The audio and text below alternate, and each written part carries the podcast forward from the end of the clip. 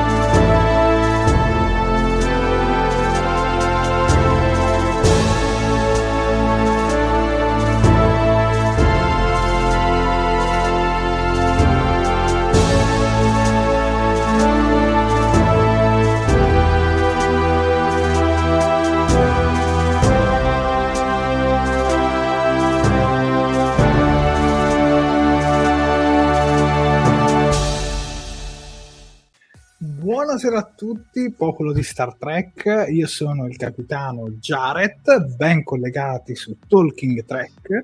In nostra compagnia abbiamo il primo ufficiale Sofia. Buonasera. Il nostro Lower Decks che rifiuta tutte le promozioni, ovvero Marcello Rossi. Guardia Marina. Ciao, ciao. Guardia buonasera. Marina, Marcello Rossi. Eh, Ciao, ciao, ciao. più- Ovviamente Marcello Rossi, per chi non lo conoscesse, è il supervisore del doppiaggio di Star Trek al cinema e in televisione, è, la- è un autore di libri come Lost Trek ed è anche autore di un film che adesso sappiamo una data, Trek It. Esatto.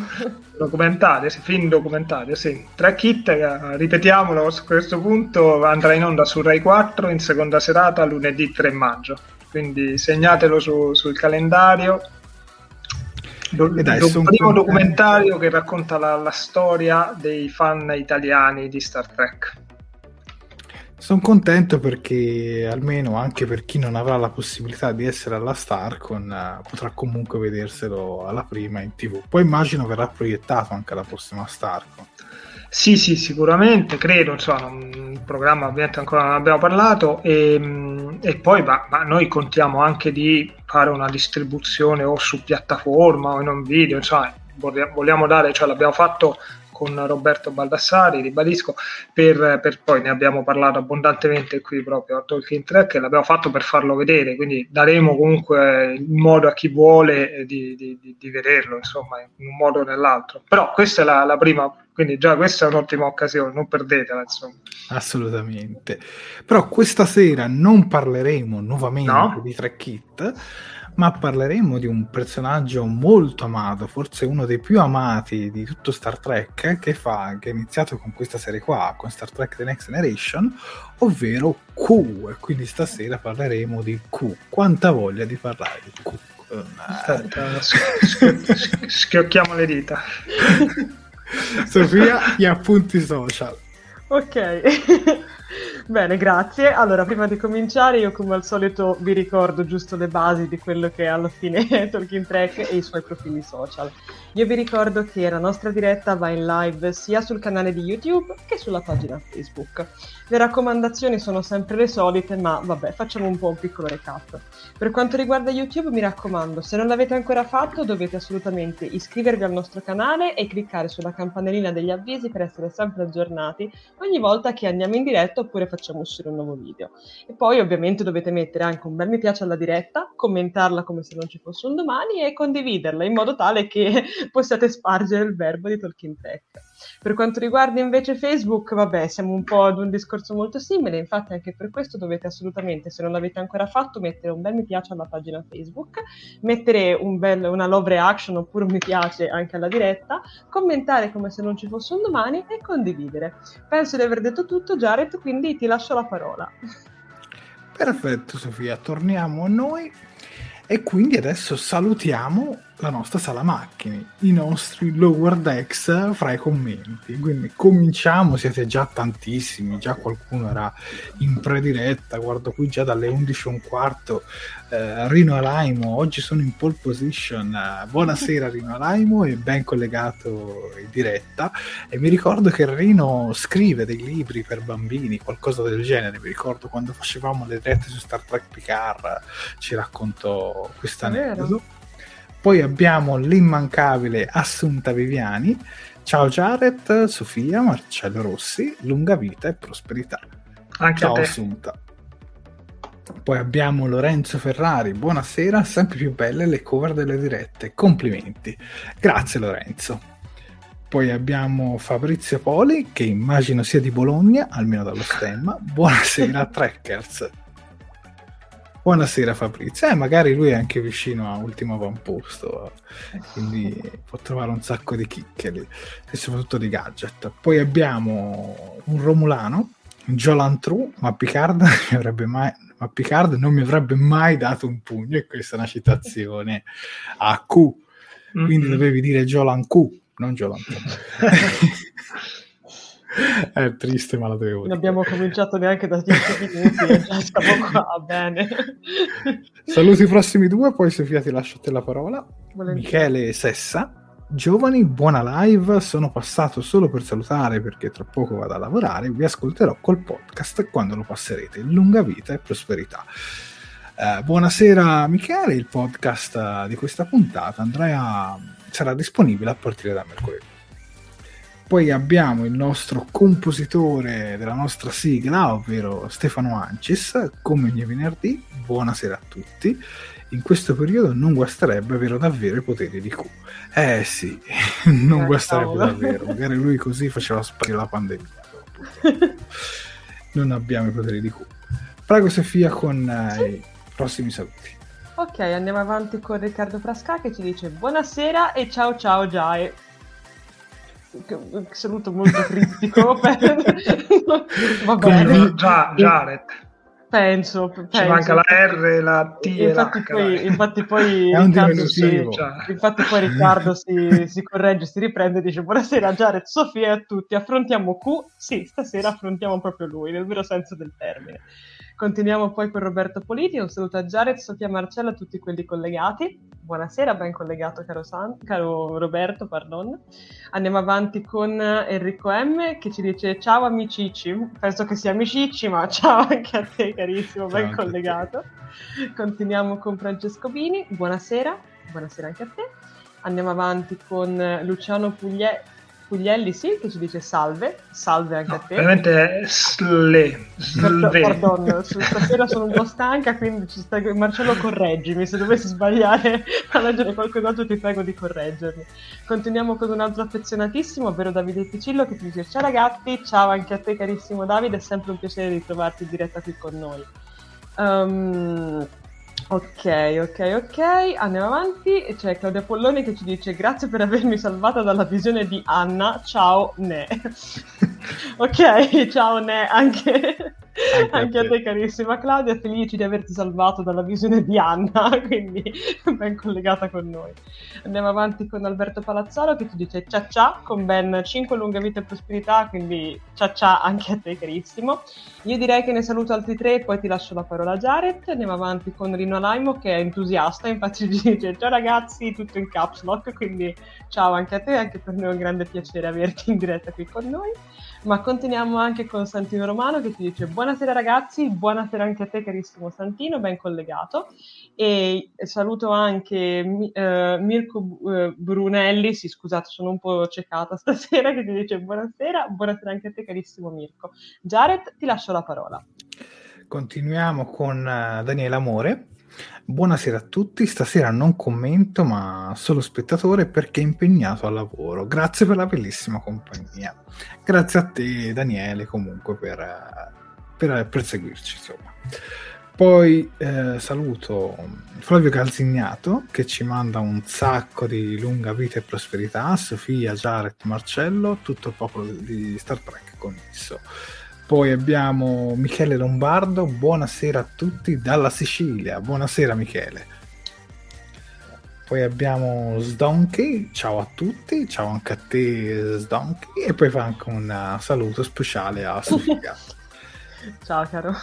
Poi abbiamo Daria Quercia, buonasera Maichette Gialle e ben trovato Marcello. Ciao buonasera Daria. Daria. Poi abbiamo Giordano Bracalente, buonasera a tutti, buonasera Giordano. E poi qui devo ripassare la parola a Sofia perché Ovviamente. c'è la poesia dell'immancabile Oh, Mauro Vallante. abbiamo il nostro poeta maledetto che questa sera si è lasciato ispirare dal tema della diretta, infatti comincia con Q si sa è onnipotente, noi siamo grandi, modestamente. Ben ritrovato al Gran Marcello, che dei tracker è colto modello. Poi sono io, burlone nato, Tolkien Trek, mi sei mancato. Ciao bellissime razze dell'universo. Ciao carissimo Mauro, ben ritrovato. Ricordiamo che Mauro la scorsa volta non era presente qui con noi, quindi siamo molto contenti che questa sera invece puoi essere, puoi essere con noi nella diretta. Quindi ben ritrovato, carissimo. Ma le sue poesie però sono sempre presenti. Assolutamente, assolu- assolutamente. Le poesie di, Ma- di, di Mauro non mancano mai. Continuo con i saluti con Gianfranco Giaffi.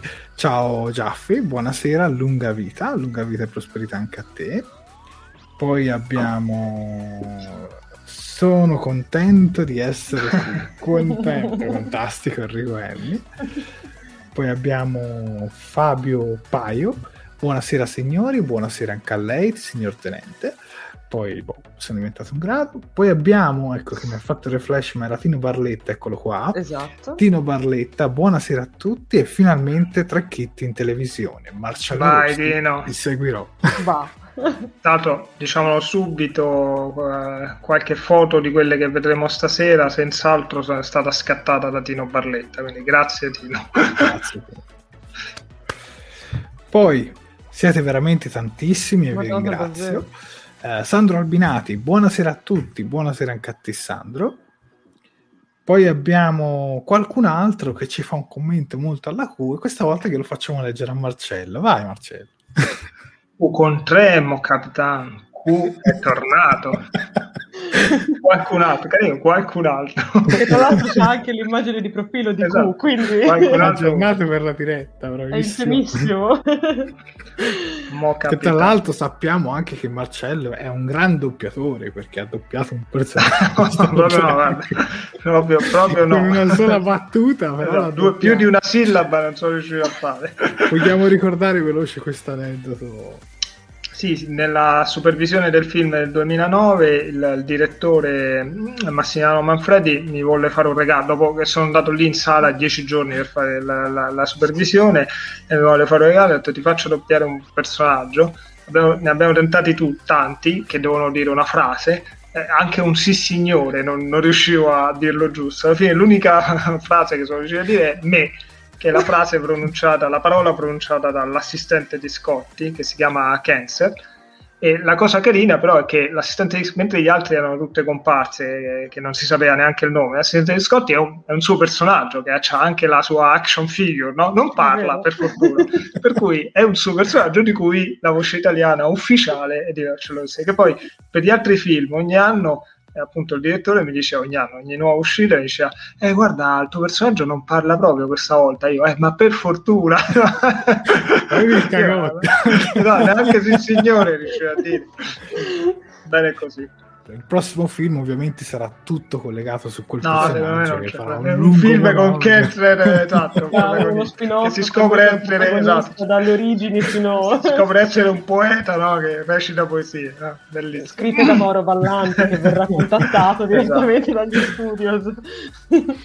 Continuiamo con i saluti con eh, Adam Seghe. Ciao ragazzi, ciao carissimo Adam. Poi abbiamo Marcello Lorusso, buonasera, buonasera Marcello. Un altro Marcello.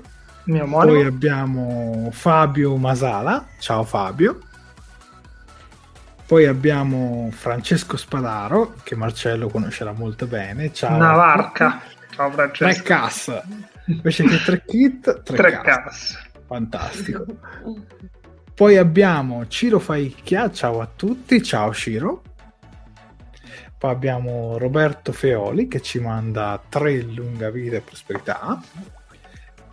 Poi Rino ci risponde e ci dice: Sì, scrivo libri per bambini. Mentre ascolto voi, sto lavorando ad un'avventura seriale ambientata nello spazio. Mi siete di ispirazione. Oh, che cosa Che bello. bellissima. Che tra l'altro so che lui vive anche nella stessa città di Max, ovvero Savona. Non sono uno stalker, mi ricordo, una buona memoria almeno per queste cose. Sì, mi ricordo durante le dirette di Star Trek Picard, eh, qualcosa del genere. Poi abbiamo Assunta Viviani, eh, bravissimo Mauro. Poi abbiamo, sulla poesia immagino, poi abbiamo Tap Pirulante, che bellissimo nickname su YouTube. Ciao ragazzi, ciao anche a te. Poi Mauro Vallanti a Marcello, Luca Ward che spiccia Sì, uguale, guarda. uguale. Poi abbiamo Luca Sgambato, sera Family Trekkis. Buonasera Luca Sgambato. Poi Fabio Paio, vi prego tornate al mercoledì alle 18. È presto, prima o poi torneremo anche alle 18, ma per adesso rimaniamo ancora a questo orario. Poi Rino Laimo ci conferma che è di Savone e poi saluto l'ultima persona che è Ivan Salvaggio. Buonasera a tutti, buonasera anche a te Ivan. Siete in 60, vi ho salutati tutti quanti e mi sento completo, no? Come quando rispondi a tutti gli auguri nel giorno Oh. di compleanno. grazie, grazie a tutti per essere collegati. Bene, direi che adesso è arrivato il momento, Sofia.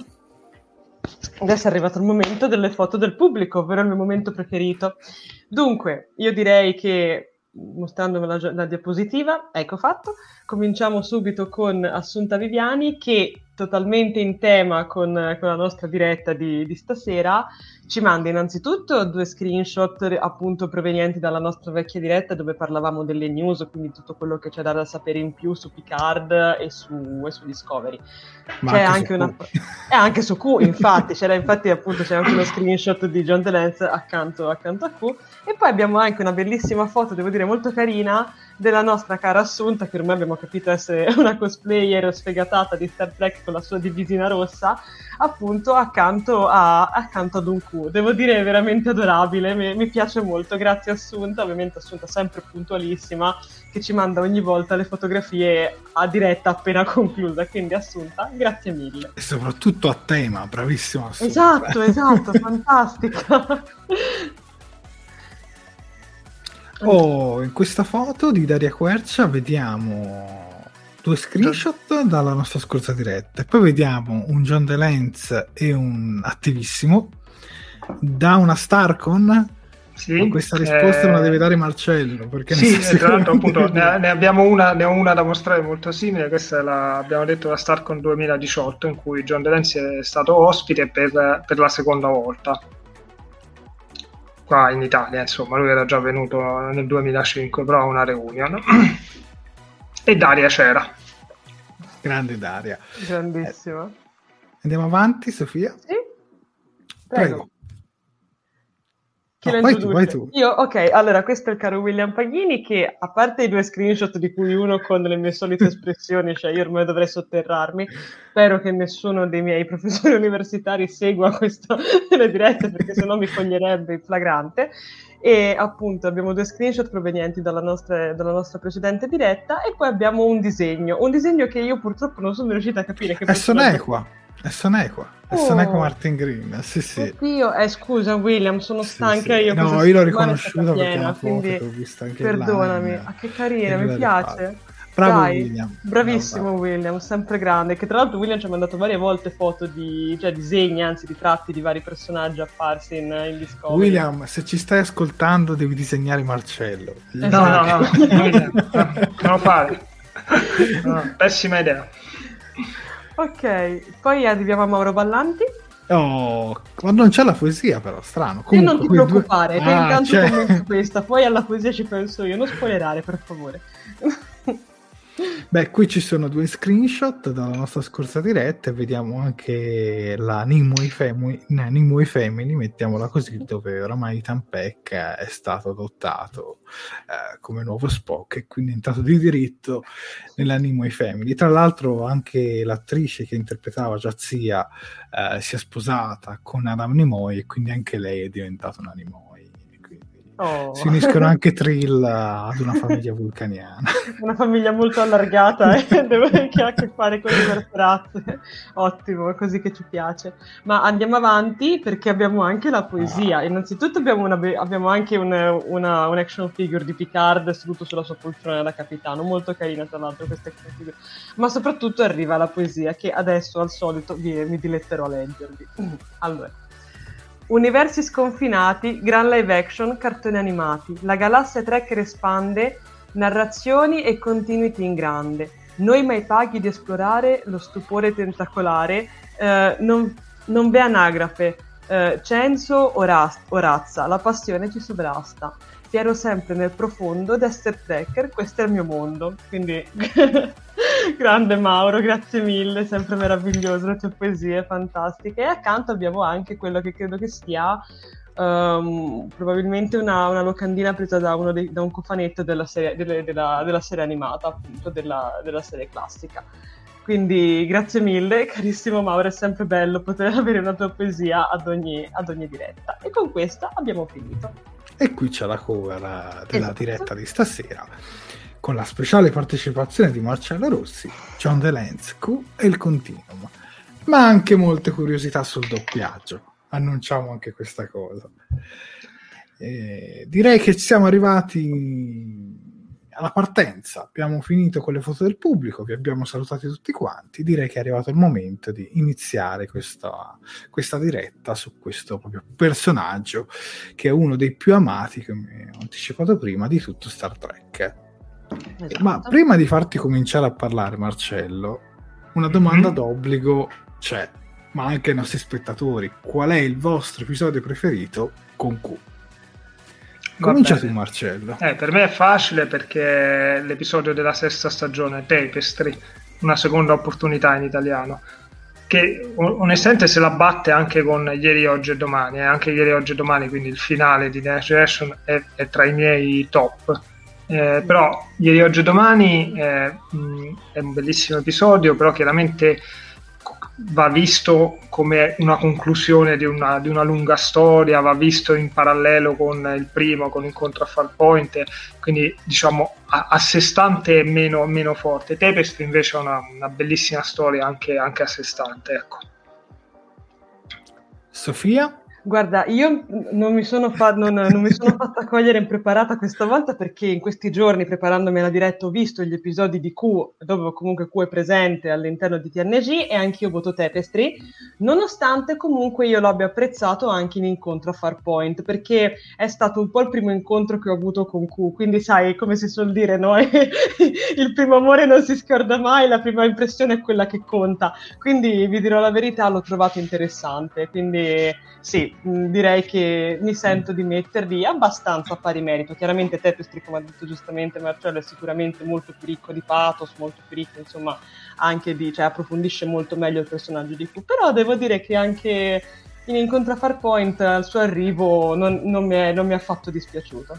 Prego, Jared. Ma io ho una seconda opportunità, quindi sempre Tapestry, perché è stato non soltanto uno dei miei episodi preferiti di Q, ma uno dei miei episodi preferiti di tutta Star Trek. E quindi menzione d'onore a Tapestry. Ma anche il finale di TNG, ovvero ieri, oggi e domani, comunque anche quello è uno sicuramente dei più belli e trovo che ancora oggi sia la conclusione di serie più bella fra tutte le serie di Star Trek. Almeno secondo me. Sì, sì, no, anch'io sono d'accordo. Cioè, la miglior, il miglior ending eh, de, che se, tra le serie di Star Trek, insomma. Sì, anche perché non è stato sempre facile chiudere le serie di Star Trek, adesso che ci penso. Eh.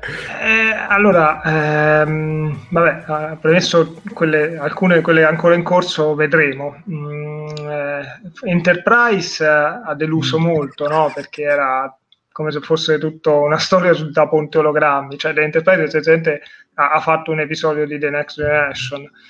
Voyager pure non è mai entusiasmato più di tanto con comunque di nuovo questa cosa tra la Genova giovane e la Genova anziana eh, quello di Deep Space Nine, uh, What You Leave Behind, eh, è considerato un buon episodio in genere. Eh, secondo me soffre un po' il discorso di Cisco che alla fine scompare, insomma, lascia un po' così. E, e no, All Good Things è perfetto, è perfetto in un sacco di cose. C'ha, c'ha, c'ha anche lui qualche piccolissima sbavatura, ma sono veramente dettagli. È perfetto ed è bellissima la scena finale con Picara al tavolo, al tavolo di poker eh, che dice sky's the limit, cioè ti, ti, salgono, ti scendono i brividi giù per la schiena. Insomma. Assolutamente d'accordo con tutto quello che ha detto Marcello, ma veramente a, al 100%. Infatti, penso che dopo il finale di TNG, vabbè, la serie classica non, vabbè, non ce l'ha quella, un vero e proprio finale. Eh, sì, quello di Space Nine subito dopo e poi è una gara tra, tra, Voyager, tra Voyager ed Enterprise tra quello meno brutto ecco mettiamola così. Anche se la prima parte del finale di Voyager mi era piaciuta no ma infatti io metto al, al, primo posto della gara purtroppo metto Enterprise che, inve- che invece l'episodio subito prima del finale era, era molto bello.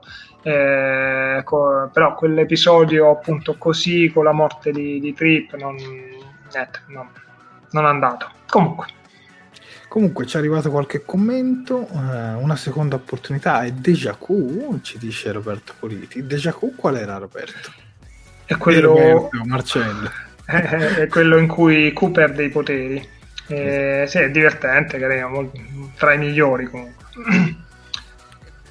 Io vi ricordo un episodio in cui Q uh, dà i poteri a Riker e Riker non è che li perde, è come se si dimenticasse di averli, qualcosa del genere. E quell'episodio secondo me crea un'incongruenza assurda, perché secondo me a un certo punto gli avrebbe fatto comodo. Cioè, poi parliamo comunque di qualche è anno vero. fa al massimo, non è che siano passati 200 anni che si è dimenticato i poteri, però vabbè però vi ricordo che, che Riker in teoria dovrebbe avere i poteri di Q. no, no, credo, credo, che poi glieli tolga. Comunque l'episodio è il, il, secondo episodio in cui compare Q, il ritorno di Q. Ritorno Quindi di Q, è, è, della, è, della, prima stagione sempre. È, è, un, sì. è, un, po' di tempo che non lo vedo. Mi sembra che poi alla fine gli, gli, gli vengano tolti, o comunque lui ci rinuncia. Eh, insomma. Sì, gli, sì, lui dice tipo che si rinuncia. Quindi no, non, non cedeva più, insomma. Esatto. Eh, se no andrebbero a farsi friggere sette stagioni di Next Generation. No, io, io sono convinto che tipo lui disse tipo una roba mi, diment- mi dimenticherò di averli come una o poi mi dovrò riguardare. No, lui dice tipo una cosa, cioè dice più una cosa legata al fatto che si sarebbe dimenticato di averli avuti, perché cioè quando lui ha avuto i poteri di cui si è sentito talmente tanto superiore che cioè fa un discorso legato più che altro a questo, non tanto al fatto che si sarebbe dimenticato di avere i poteri, ma di averli avuti. Cioè, più che altro che almeno per quel che mi ricordo ricordo, ora vi dico, li ho, li ho visti tutti ultimamente gli episodi di cui mi sono fatta la carrellata, quindi ci sta che qualcosa mi sono dimenticato. Anzi, io direi, cogliamo, cogliamo questa occasione e ripassiamoli allora questi episodi. Volentieri. Esatto. Molto volentieri. Allora, andiamo con la primissima apparizione di Q, incontra Farpoint appunto nel pilota di, di, di, Star Trek The Next Generation, questa è proprio la prima immagine che vediamo di Q. Faccio una piccola premessa, mm, Q in realtà è stata un'aggiunta eh, posticcia, se vogliamo, all'episodio, cioè quando l'episodio nella sceneggiatura iniziale non era previsto il personaggio di Q, era eh, la, la, storia di incontra Farpoint, doveva essere semplicemente con l'Enterprise che va a Farpoint, che poi scopriamo essere no, cioè adesso eh, eh, non, non, mi sembra sciocco fare avviso spoiler perché per una no, cosa no, dell'87 no, scopriamo la stazione spaziale in realtà era quella creatura tipo Medusa insomma, sottomessa. Quella era la storia non c'era proprio nella prima versione de- della storia. Fu un'aggiunta di Roddenberry perché a un certo punto ho deciso che l'episodio doveva essere un episodio doppio eh, quindi da 90 minuti e chiaramente avevano bisogno di eh, aggiungere più, più eh, più materiale no? per, per, allungarlo e Roddenberry inventò, fu proprio una sua idea, inventò questo personaggio di, di Q C'è da dire che mh, la Roddenberry era un po' sempre stato affascinato dagli esseri, personaggi eh, onnipotenti, insomma, tipo divinità. Questo è anche un po' facilmente comprensibile perché mh, soprattutto in The Next Generation, che è una serie che rispecchia più eh, le idee di un Roddenberry maturo, insomma, dopo eh, che mh, sulla serie classica, insomma, lui aveva anche un po' dovuto sperimentare, capire eh, che cosa funziona e cosa no. Eh, una volta che aveva chiaro che Star Trek si basava, era quello che si direbbe un morality play, cioè delle storie con una morale, cioè doveva essere un commento all'umanità, alla, quindi un commento morale su, sui comportamenti. È chiaro che un personaggio onnipotente ti offre moltissimi spunti no, da questo punto di vista, e infatti è proprio il tema del, del, di Incontro a Farpoint, cioè Q che si pone come giudice della, della, dell'umanità e dice che l'umanità è una razza selvaggia e, e brutale. E, e, questo lo puoi fare, un, un tipo di, di, racconto di questo genere lo puoi fare bene con un personaggio onnipotente, puoi parlare di vita, di morte, puoi parlare insomma eh, di, di, giusto, sbagliato, insomma, eh, va, va, da sé insomma. Per cui eh, questo secondo me è un grande merito di Roddenberry, nel senso che Roddenberry non era, secondo me, un bravissimo sceneggiatore, ma era molto bravo a mettere le mani su sceneggiature scritte da altri, cioè perché la, la, la, la prima bozza non era sua, lui ce l'ha, ce l'ha aggiunto, ce l'ha integrato e funziona, funziona benissimo, tant'è che il personaggio ha avuto subito una, un, un buon successo, cioè è piaciuto al pubblico. Facciamo allora, andiamo avanti un attimo con la carrellata. Nel primo episodio vediamo Q come soldato moderno, cioè moderno nel senso dei, dei, nostri giorni, ma anche come soldato futuro, insomma, tra l'altro pure questa immagine eh, era, era, colpiva, insomma, che avevano questa specie di eh, cocaina portati insomma, da, da, da, da armatura, no? e ogni tanto si davano una sniffata però chiaramente l'immagine con cui è rimasto più impresso è, la, è, è Q come giudice, no? questo poi è il suo outfit con cui tutti quanti lo, lo ricordiamo, anche se lui in realtà ha interpretato tantissimi altri personaggi dicevo, ha avuto un buon successo, tant'è che già eh, nella prima stagione lui torna eh, praticamente subito, nel set, ottavo, insomma, eh, non episodio, insomma, è, uno, è, un episodio abbastanza presto della stagione che si intitola appunto Il ritorno di Q in italiano, Hide Q in, in inglese, e, però quando ritorna, se mandi la prossima immagine, eh, la prima apparizione che fa è come questa, che questo qui è un alieno che si chiama, me lo sono appuntato, un serpente al Aldebarano, per cui non, non, compare subito come Q, però poi compare invece diciamo, nelle sue classiche vesti interpretato da, da John Delancey. E questo episodio, il ritorno di Q, mh, mm, se mandi la prossima immagine, lui fa diversi altri personaggi, interpreta una specie di eh, generale francese, un, un, monaco francescano e anche una, un data, no? questo è Q data, John Delancey che fa, che fa data, è un androide quindi. E è un episodio che in genere viene abbastanza dimenticato perché onestamente non è un gran bel episodio, ha, come molti altri episodi della prima stagione ha un po' di problemi di, di, di sceneggiatura, insomma, eh, però è un episodio comunque da non, da non, dimenticare del tutto perché per esempio è il primo episodio in cui vediamo, sì, la prossima immagine, una femmina Klingon eh, in nuova versione. Insomma, prima, prima, di questo siamo viste solo le femmine Klingon della serie classica, quindi senza le creste, insomma. E anche qui viene rappresentata in maniera, questa è una specie di eh, desiderio no, che viene fatto esaudire a Worf, una, una, donna con cui, perché lui, poverino, era l'unico Klingon della federazione, come detto in altre occasioni, le donne umane non, non si adattano a, ai rituali di, di, accoppiamento Klingon, sono troppo fragili. Infatti, a, a, questa poveretta gli dà uno sberlone e gli, gli fa fare una capriola. e, però anche qui questo atteggiamento un po' appunto sadomaso, bondage, un po' così anche di sottomissione, chiaramente poi è stato completamente ribaltato. Cioè, le, le donne Klingon che abbiamo visto successivamente erano guerriere, erano fiere, erano paritarie con gli uomini, insomma, quindi è, dire, è stata un po' una, una sbandata iniziale. E un'altra cosa divertente di quell'episodio, che appunto a un certo punto, eh, se non sbaglio, proprio Riker, che diceva a cui vengono conferiti i poteri, fa dei regali no, ai vari membri dell'equipaggio. Per esempio, c'è una scena in cui lui ridona la vista a Jordi, no? e, però poi per un motivo o per l'altro tutti ci, ci, rinunciano, che comunque non è molto convincente. Anche quello a, Wesley, che era tanto ansioso di, di diventare adulto per entrare ne, nell'Accademia della Flotta Stellare, per diventare un membro della Flotta Stellare, lo fa diventare adulto. E ovviamente vediamo il giovane eh, Will Wheaton no? e, una, e, un altro attore, adesso non, so, non, non, ho puntato esattamente chi è che, che, l'ha interpretato da adulto, questo però oggi che sono passati una trentina d'anni ci consente di fare un confronto tra come era stato immaginato Wesley adulto e come di fatto Will Wheaton adulto, nella prossima immagine li vediamo comparati diciamo che non, sono, andati, sono, andati, un po' lontano. Bello, esatto, due gocce d'acqua. E il bello è che ha, pure il colore degli occhi è diverso. Wesley non ha gli occhi azzurri come, come, quello lì. Io non so perché non hanno scelto una, una, un attore che avesse almeno il colore degli occhi giusto. Comunque, vabbè, questa era diciamo solo una, una nota a margine.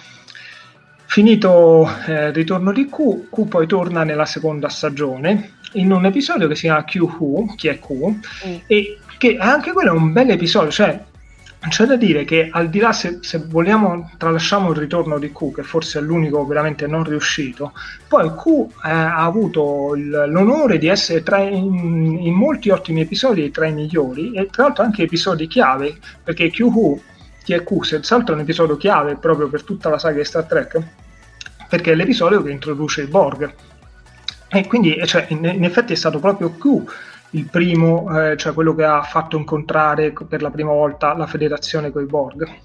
E in questo episodio scopriamo anche che c'è una sorta di rivalità tra, tra Q e Gainan, infatti non appena si vedono, si vede nella prossima foto, subito si, dire, si, si mettono sulla difensiva e, e, poi, vabbè, appunto, eh, successivamente vediamo che il primo episodio in cui si incontrano i Borg, che sono dei Borg ancora un po' più rozzi, un po' più. Mh, mm, poi dopo li hanno rifiniti meglio perché sono proprio molto alieni, no? si interessano solo alla tecnologia dell'Enterprise. Metti pure la, la prossima immagine, si, eh, non, non, rivolgono la parola a nessuno dell'equipaggio e c'è, c'è lì Q che dice: Vedi, questa è una cosa che tu non hai mai visto, non, non è un lui, non è una lei, non gliene frega niente niente delle forme di vita organiche, lui è interessato solo alla, alla tecnologia, insomma, ed era una, una, buona idea, un'idea vincente.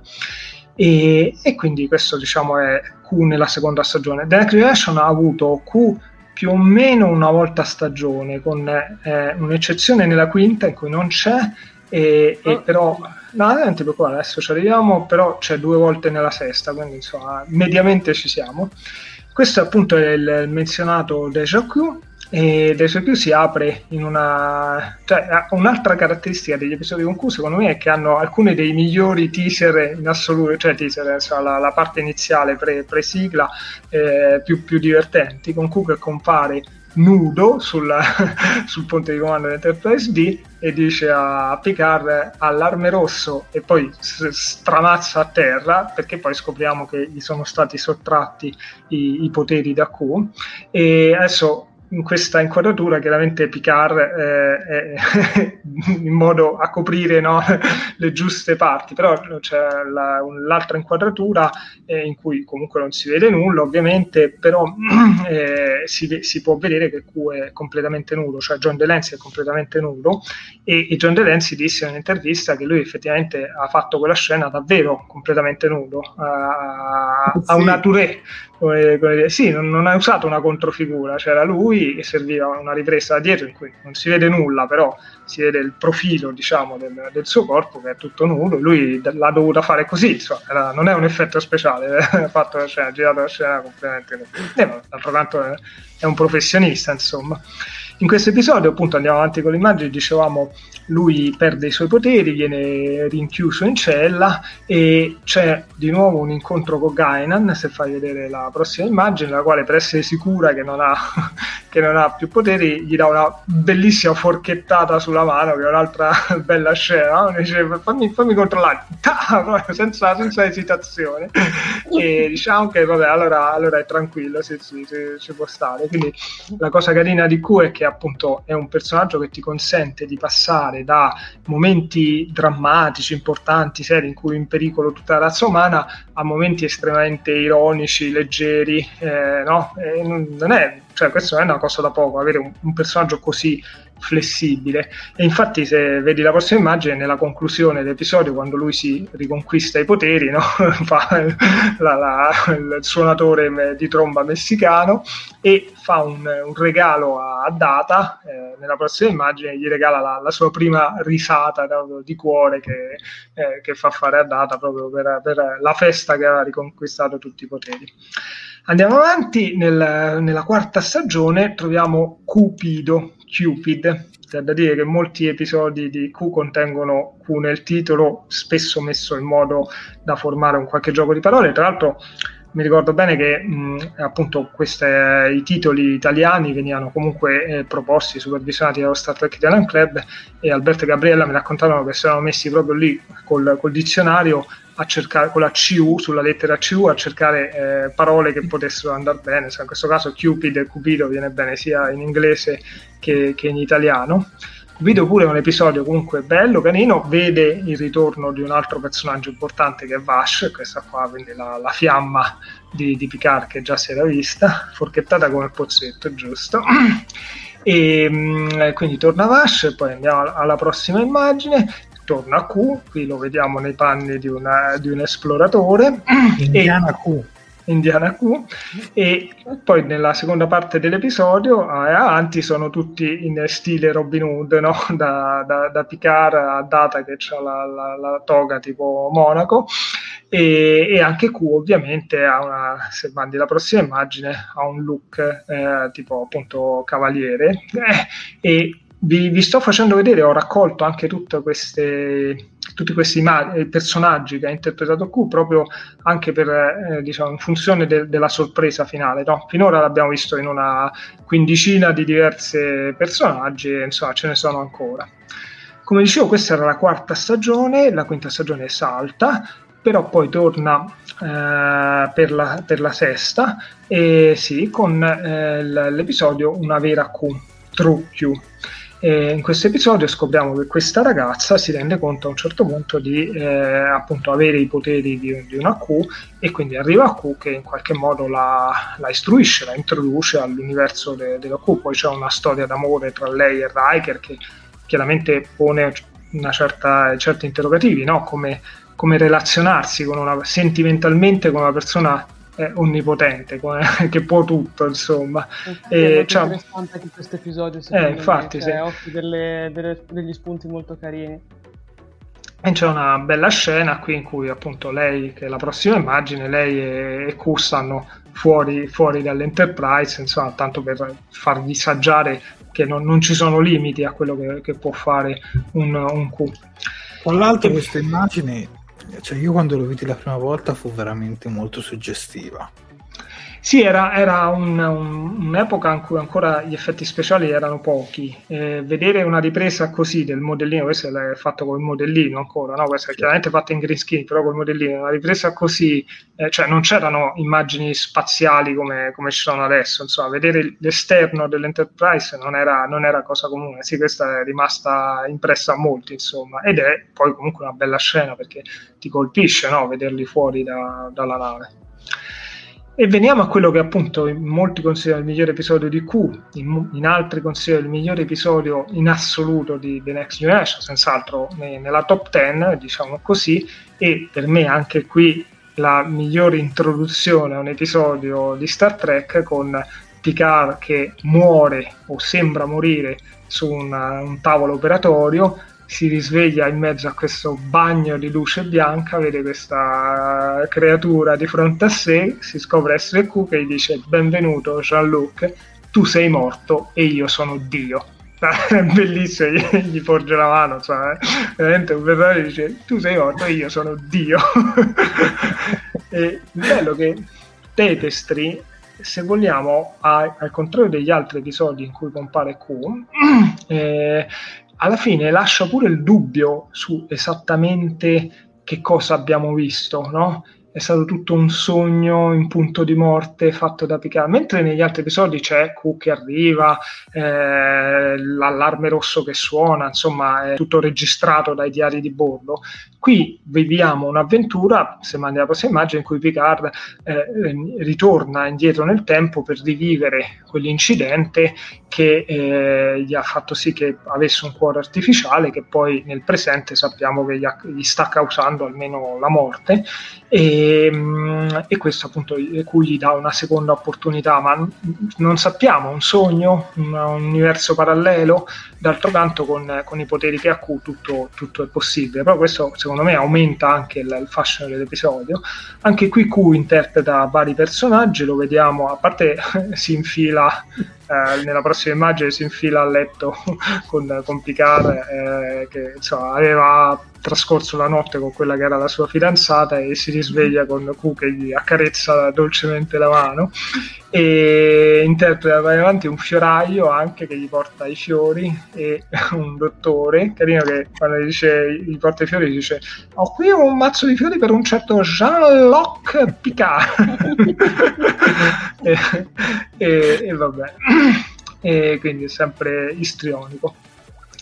Andiamo avanti e arriviamo a All Good Things. Ieri, oggi e domani, bellissimo finale, l'abbiamo detto, chiude un cerchio proprio perché tutto l'episodio vede Picard saltare avanti e indietro nel tempo, nel futuro, nel presente, ma anche nel passato proprio di incontro a Farpoint. Quindi Q torna come giudice eh, appunto riprende essenzialmente il discorso in, in, iniziato con l'incontro a Farpoint. Le scene girate in tribunale sono secondo me tra, tra, le più belle, tra le migliori che ha interpretato John Delancey.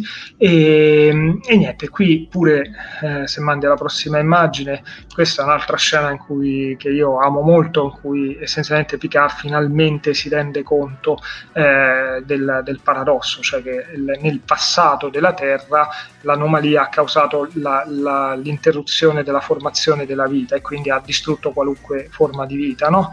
E, e, ed è bella quella scena dove c'è Cercu che dice guarda vedi ci sono i primi aminoacidi del brodo primordiale si stanno avvicinando per formare le prime proteine, no? le prime molecole eccetera eccetera, guarda si avvicinano si avvicinano, in realtà non si vede niente ovviamente, è tutto, tutta la narrazione, si vede solo questa gelatina verde e poi dice vedi non è successo niente, ecco hai visto che cosa ha fatto e c'è quel momento di, di consapevolezza di, di, Picard che, che è bello, ti, ti, ti, ti, emoziona, insomma, scusa, mi emoziona ancora. Anche qui Q eh, interpreta vari personaggi, tra cui eh, per fare il verso a Picard anziano si vede uno Q anziano che non, che non ci sente bene, insomma. E questa conclude, però non dimenticate tutti i vari personaggi che avete visto, conclude la carrellata di Q in The Next Generation. Q però non si è fermato lì, è tornato nelle, negli spin-off, nelle altre serie di Star Trek e la prima volta che lo vediamo fuori da The Next Generation è in Deep Space Nine. Ieri, oggi e domani, finale della partita a Teresina, eh beh, eh, sì in, uh, questa scena qui è tratta appunto dall'episodio di Deep Space Nine che si chiama Q-less, eh, in italiano, adesso ve lo dico, per amore di Q. E, um, Deep Space Nine eh, è la serie dove Q ha funzionato di meno. Qualcuno prima citava la battuta eh, che Picard non avrebbe mai da Q dice a un certo punto fa una, un incontro di pugilato con, con Cisco e Cisco gli dà un bel pugno in faccia e, e, e Q dice ah ma Picard non l'avrebbe mai fatto, non mi avrebbe mai colpito no? e Cisco gli dice con orgoglio io non sono Picard e Q risponde però in maniera furba eh, è vero tu non sei Picard anzi con te ti posso provocare in maniera molto più facile che rende le cose più divertenti in realtà non è così nel senso alla fine l'alchimia che c'era tra Q e, e, Picard non c'è tra Q e Cisco proprio perché Cisco è un altro tipo di personaggio, Cisco è, più, è meno sofisticato, no? Q con Picard funziona perché eh, viaggiano su un'ironia sofisticata, culturale, fatta di eh, riferimenti shakespeariani, fatta di no, eh, con Cisco non, non funziona e, e, infatti poi gira anche un meme che dice eh, Picard ha avuto a che fare con Q un sacco di volte, Cisco la prima volta che l'ha visto gli ha dato un pugno in faccia e non ne ha mai più sentito parlare. Eh, la cosa interessante è che in quell'episodio torna anche Vash, quindi era cioè, un, doppio, un, doppio, crossover con The Next Generation, cioè sia Q che, che Vash, questa volta non c'è ovviamente Picard, e Q lo vediamo, se mandi la prossima immagine, nei panni di un cameriere beggioriano, e alla prossima immagine ancora lo vediamo nei panni appunto di un boxer, di un, di un pugile. Quindi Deep Space Nine ha avuto un'esposizione limitata a Q e, e va bene così, hanno fatto questo esperimento, non, non ha funzionato molto bene. Beh, in effetti su Deep Space Nine mi sembra che anche l'episodio non è stato poi così memorabile. No. Da... C'è da dire che tu, tu, anche come, come, The Next Generation, anche Deep Space Nine ha, ha, è una serie che decolla dopo un po'. e la prima stagione in generale non ha episodi memorabili, quindi rimane il dubbio, magari in stagioni successive, senz'altro sarebbe c'era una diversa alchimia con i personaggi, magari avrebbe potuto funzionare di più o forse no, nel senso la sensazione che si ha è che appunto quell'alchimia Q, Q Cisco non, non andava particolarmente bene. Mentre invece funziona meglio l'alchimia tra Q e Genway. Nessun commento, eh ci siamo, ci stiamo arrivando, Fabio, eccoci. Questo è allora, in Star Trek Voyager Q compare in tre episodi, eh, però tre episodi importanti. Questo è il primo, e tra l'altro eh, insomma, non male, questo senza forse è il migliore questo. Questo non è ovviamente John Di Renzi, ma questo è un altro membro del Q Continuum, è la prima volta che eh, compare Q in, uh, in, Star Trek Voyager e eh, questo si chiama Diritto di morte, Death Wish, della seconda stagione e qui si torna alle potenzialità di un essere onnipotente co- nel trattare argomenti morali. Infatti c'è questo membro del, del Continuum Q che vuole eh, suicidarsi, cioè lui decide che vuole far, far finire la sua vita, mentre in realtà gli Q sarebbero immortali. Per cui poi c'è un processo vero e proprio per stabilire che si svolge a bordo della Voyager per stabilire se eh, questa, questo membro della società del Continuum Q abbia diritto o meno a togliersi la vita. E quindi è chiaro che è un, un tema, no, quello dell'eutanasia, insomma, molto, molto delicato, molto importante. E qui quindi abbiamo, se vai alla prossima immagine, eh, Q che durante il processo chiama se stesso a testimoniare come membro eccelso della, del Q Continuum per dare la, la, sua testimonianza. E anche qui c'è una, una doppia Ah, a parte che ecco, nella prossima immagine vediamo subito come Q, oltre ad essersi infilato nel letto di Picard, si infila subito anche nel letto di, di Genui, questa è una, una, cosa che tornerà, insomma. In realtà si crea appunto anche un po' di tensione erotica, se vogliamo così, tra, tra i due, insomma, di, di, attrazione. E alla prossima immagine vediamo che appunto c'è anche qui un doppio eh, crossover perché in quello stesso episodio Q convoca sulla, sulla Voyager anche eh, William Riker, eh, interpretato ovviamente da Jonathan Frakes. la Voyager chiaramente si trova nel quadrante Delta, ma questo per Q non è un problema, però c'è da dire che eh, tutti i personaggi che lui convoca poi perdono memoria di quello che hanno vissuto, per cui eh, Riker effettivamente va sulla Voyager, si rende conto che sta nel quadrante Delta, ma tanto poi non ricorda assolutamente nulla di quello che è successo. E, ehm, Va bene, eh, adesso credo ci siano due immagini. Ah sì, no, in questo episodio molto importante vediamo anche per la prima volta il continuum Q, che è questo qua ed è bello anche come è rappresentato, come ovviamente una, una, metafora, perché dice ma, ma, cos'è? Dice una strada in mezzo al deserto e cui dice questa è la strada che va in tutti i posti e torna da tutti i posti. Cosa carina, insomma, chiaramente no, come fai a rappresentare il, il, il luogo, l'ambiente di vita di, di entità onnipotenti? Così, questa, bravi, bravi gli sceneggiatori che hanno avuto quest'idea e chiaramente essendo Q appunto un essere onnipotente non poteva mancare la scena che è la prossima in cui Q riporta la Voyager sulla Terra ma solo così tempora- un assaggio temporaneamente per poi essenzialmente rilasciarli nel quadrante delta dove stavano, eh, anche perché sennò la serie sarebbe finita con, con la seconda stagione, non c'erano ancora tanti anni da fare, quindi era troppo facile.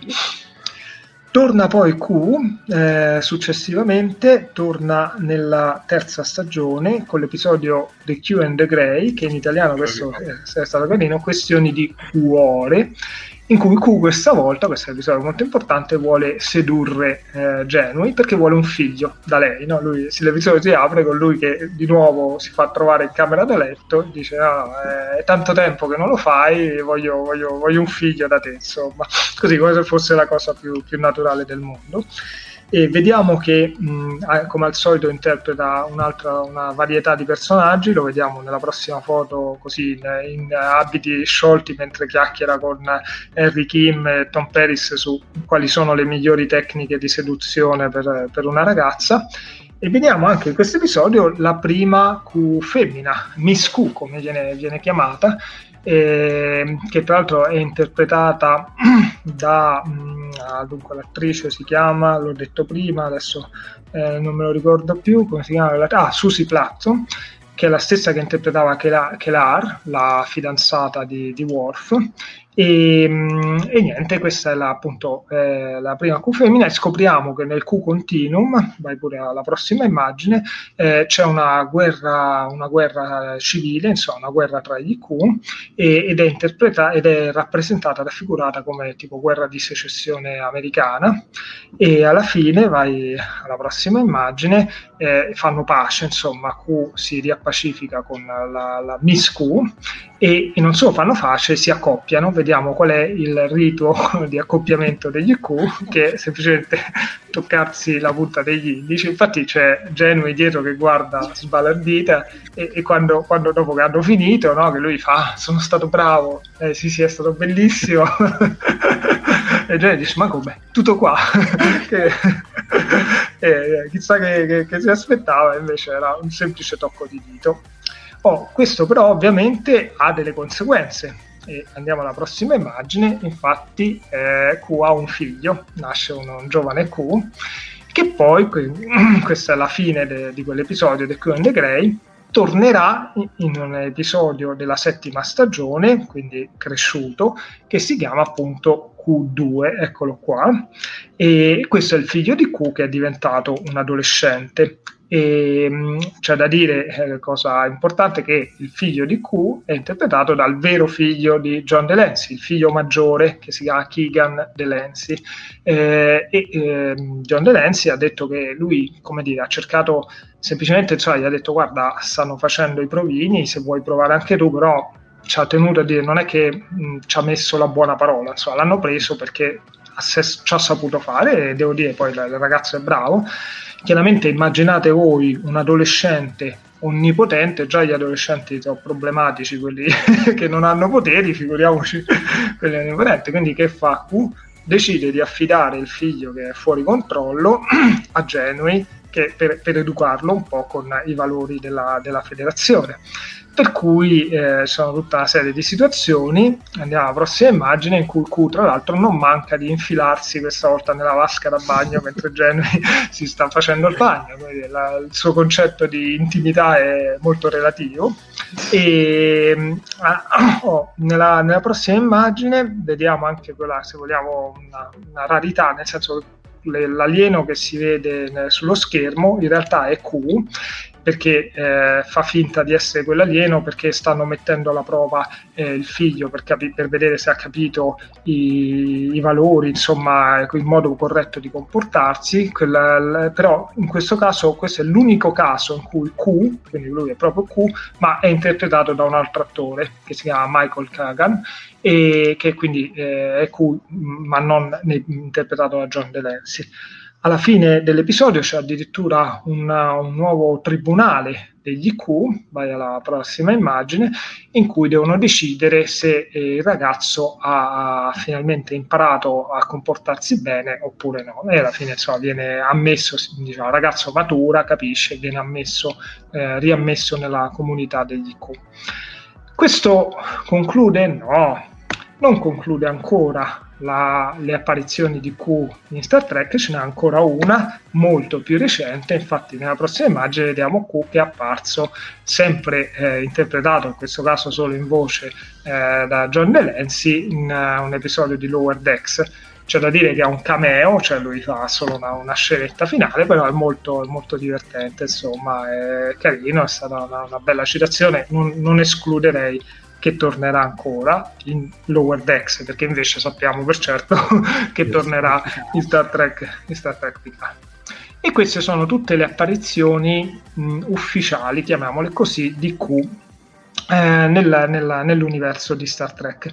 Però chiaramente il personaggio ha avuto molto successo, per cui non sorprende che poi eh, lo troviamo anche in moltissimi romanzi, appunto novellizzazioni, fumetti, eh, dai, adesso ci arriviamo, uh, The Trial Never End, eh, questo per esempio è un romanzo appunto di Peter David, uno tra l'altro edito anche in Italia, Q contro Q o Q Scare, che ho voluto citare qui perché è importante perché mh, in questo romanzo finalmente viene posto, eh, messo a tacere un dubbio che sin dall'inizio ha attanagliato i tracker se Trelaine eh, quel personaggio che si vede sulla destra, ecco, vedi Rino Alaimo proprio eh, lo scrive, ma il cavaliere di Gotos potrebbe essere considerato un essere a stessa Q, ecco, Q squared, eh, squared o Q contro Q risponde esattamente a questa domanda e la risposta è sì, cioè Trelaine era, secondo Peter David, una, un giovane Q, anche lui sfuggito un po' al controllo eh, bisogna dire che i romanzi non sono eh, canon, almeno nella, nell'universo di Star Trek, cioè non eh, rappresentano l'ufficialità, quindi ognuno lo interpreta come vuole, però insomma si può dire che eh, l'orientamento è quello.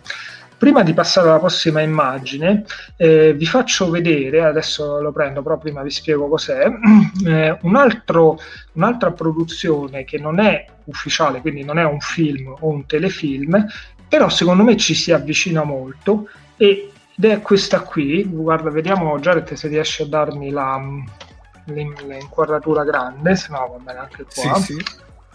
Eccola qua. Queste praticamente eh, eh, sono due produzioni eh, audio, eh, si chiama Alien Voices ed è una, eh, eh, si chiama questa qui, contrario, ecco qua, Spock vs Q, Spock contro Q, e la seconda è Spock vs Q, The Sequel. E poi c'è anche questo uh, CD che loro chiamano Enhanced CD, in realtà è un CD-ROM, adesso puoi tornare alla visione globale. Eh, perché dico che ci si avvicina molto a una produzione ufficiale? Perché questa è una specie di, mm, no, una specie, una rappresentazione teatrale in cui c'è John Delancey che interpreta Q, e Leonard Nimoy che interpreta Spock, quindi sono loro, e, ed è un, un, la, la, la, la, storia di un incontro tra Spock e Q ed è, ed è molto anche ben scritto perché essenzialmente vediamo la logica di Spock eh, eh, che risponde ai dubbi morali di, di, di, Q, che ovviamente insomma non è, non è, un essere proprio molto logico, molto razionale, eh, su, sull'umanità. Quindi hanno fatto un primo capitolo che è piaciuto, ha avuto successo, e poi ne hanno fatto un secondo in cui addirittura, eh, grazie a una, una, magia di Q, i personaggi si invertono, cioè Spock piano piano diventa sempre più emotivo e Q diventa sempre più razionale. Perché dico, non è una produzione ufficiale, ma ci si avvicina molto perché appunto è solo in audio, quindi se vogliamo è un audio storia, non dico un audiolibro, ciao, cioè, non dico un audiolibro perché non c'è un libro corrispondente, cioè nasce come audio, audio storia, infatti è una, una, una, produzione di questa cosa che si chiamava Alien Voices e vedete il logo sotto, e, ehm, per cui eccolo, ve lo faccio vedere un, un audio storia, un audiolibro, chiamatela come, come, volete, senza il libro però, eh, interpretato da Delancey e Nimoy, per cui insomma veramente so, ci, manca, ci, mancherebbe solo l'immagine. E, e, la storia è coerente, nel senso che è Q che con i suoi poteri decide di andare a parlare con Spock, che era considerato l'ambasciatore eh, per eccellenza, l'incrocio tra vulcaniani e umani, per cui insomma vuole confrontarsi con lui per uh, confrontarsi su tutta una, una, serie di sue idee sulla, sulla razza umana. Quindi un prodotto interessante. Andando invece alla prossima immagine, veniamo al motivo per cui io vi ho fatto vedere tutte le varie interpretazioni di, di Q, eh, i personaggi quindi, eh, che lui ha vissuto, con le voci originali, sì Daria, con le voci originali non è mai stato tradotto in italiano, però in, in inglese appunto sono John Delancey la voglio sta cosa, dove si trova? Guarda, si trova abbastanza facilmente, ormai insomma usata, sono son dei CD audio praticamente, quindi è un formato che ormai è pure superato su Amazon, su eBay, io, io lo, lo recuperai su Amazon un po' di tempo fa. E dicevo, fra tutte le varie trasformazioni che abbiamo visto di Q, sappiamo che Q è quello l'essere responsabile dell'incontro tra la federazione e i Borg, però in realtà non si è mai visto Q nei panni di un Borg, cioè Q fa incontrare la federazione Borg, ma Q in quell'episodio in cui non, è, non veste mai i panni di un Borg. Per cui questa foto, uno dice, ma questa foto invece da dove viene? È un'altra produzione non ufficiale, ma secondo me ai limiti dell'ufficialità, che vediamo nella prossima immagine. Questo è un videogioco, però videogioco è un po' riduttivo secondo me, o comunque cioè, non è proprio corretto, non è il classico videogioco, ma è infatti qui lo chiamano The Ultimate, Ultimate Interactive Movie, un film interattivo, cioè essenzialmente è un episodio vero e proprio, girato con gli attori eh, Q-Borg mai visto, infatti Fabio Paio ce lo conferma. Girato, quindi un episodio girato con gli attori, con John Delancey che interpreta Q, sui set di Star Trek Voyager, che però in quel caso non è una nave non è la Voyager, ma è un'altra nave della federazione, li hanno un po' modificati i set. Ecco, adesso appunto se volete eh, vederlo, questo si trova anche su, su YouTube e, e, e, essenzialmente ha dei momenti di eh, interazione, no? nel senso di risolvere degli enigmi, decidere se fare una cosa piuttosto che un'altra e questo ti consente di andare avanti con con la trama. Però eh, è a tutti gli effetti un episodio, un episodio vero e proprio girato in soggettiva, cioè le, le, riprese sono fatte come se tu sei una, un ufficiale della federazione che tra l'altro a un certo punto vieni anche borghizzato, quindi hai gli impianti Borg e, e, devi insomma riuscire a, salvarti la pellaccia insomma. E, ed è interpretato da John Delancey quindi è, un, insomma, è quasi a tutti gli effetti ecco, questo è uno dei momenti in cui sei borghizzato quasi a tutti gli effetti è un vero episodio. Ne hanno fatti due diciamo con questa tecnica uno è questo qui e l'altro era a, di ambientazione Klingon e, e c'era Goron eh, come, come, personaggio. Ecco, vedete, è un classico episodio. L'unica differenza con gli episodi a cui siamo abituati è che è girato in soggettiva, cioè tu quindi sei tu che, che, che cioè, tutto fatto in primo piano, cioè no, in primo piano, in soggettivo, appunto, se tu sei lo sguardo del personaggio. Tra l'altro è così, se vogliamo, simile a un episodio che in Giappone, e vi faccio vedere questa che è una vera rarità, è uscito, eccolo qua, in DVD, vedete? In DVD, come se fosse un episodio, cioè c'è tutta la serie di The Next Generation, più c'è il DVD di questo episodio aggiuntivo Star Trek Book, ovviamente con i sottotitoli in giapponese, in inglese con i sottotitoli in giapponese, questo lo, lo metti nel lettore DVD e te, te, te, lo guardi come se fosse un episodio aggiuntivo di, di Star Trek The Next Generation. Oh, e questo era Star Trek Borg. Andiamo avanti a una, un'altra immagine ancora più misteriosa. Questa è una card, una carta di, del gioco di carte di Star Trek. C'è scritto sopra Star Trek The Customizable Card Game, no? che è il, cioè, insomma, il, classico gioco di carte tipo Magic, insomma, è il capostipite di questi giochi qua, dove si vede una carta dove c'è Q del referee, cioè l'arbitro, Q nei panni di un arbitro. E anche qui uno dice, ma in tutti i personaggi che abbiamo visto, Q non ha mai fatto l'arbitro, ha fatto il fioraio, ha fatto il cameriere che dice il DVD, c'era scusa, ma il DVD giapponese dove aprire? Eh ragazzi, questi canali... Al mercato canali nero. Al mercato nero. Ehm, dicevo, la, ha fatto appunto il fioraio, tutto quel che volete, ma un arbitro no, non abbiamo mai visto. Allora, questa foto da dove, dove, come, dove, da dove viene? È possibile che hanno chiamato John Delancey, l'hanno fatto vestire da, da, arbitro apposta per fare il gioco di carte di Q? Cioè, sono tutti in genere le immagini che si vedono sono tutti screen grab, no? catture da, dagli episodi, insomma, non, non vedi eh, produzione, immagini prodotte apposta. Questo in realtà viene da un'altra produzione che innanzitutto non è mai uscita, ecco, è questo qua.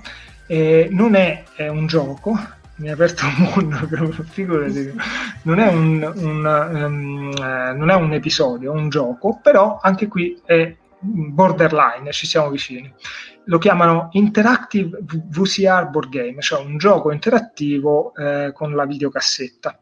Di questo ne è uscito pure uno, Klingon, e che è uscito, è uscito anche in Italia, si chiama la, sfida dei Klingon, mi sembra.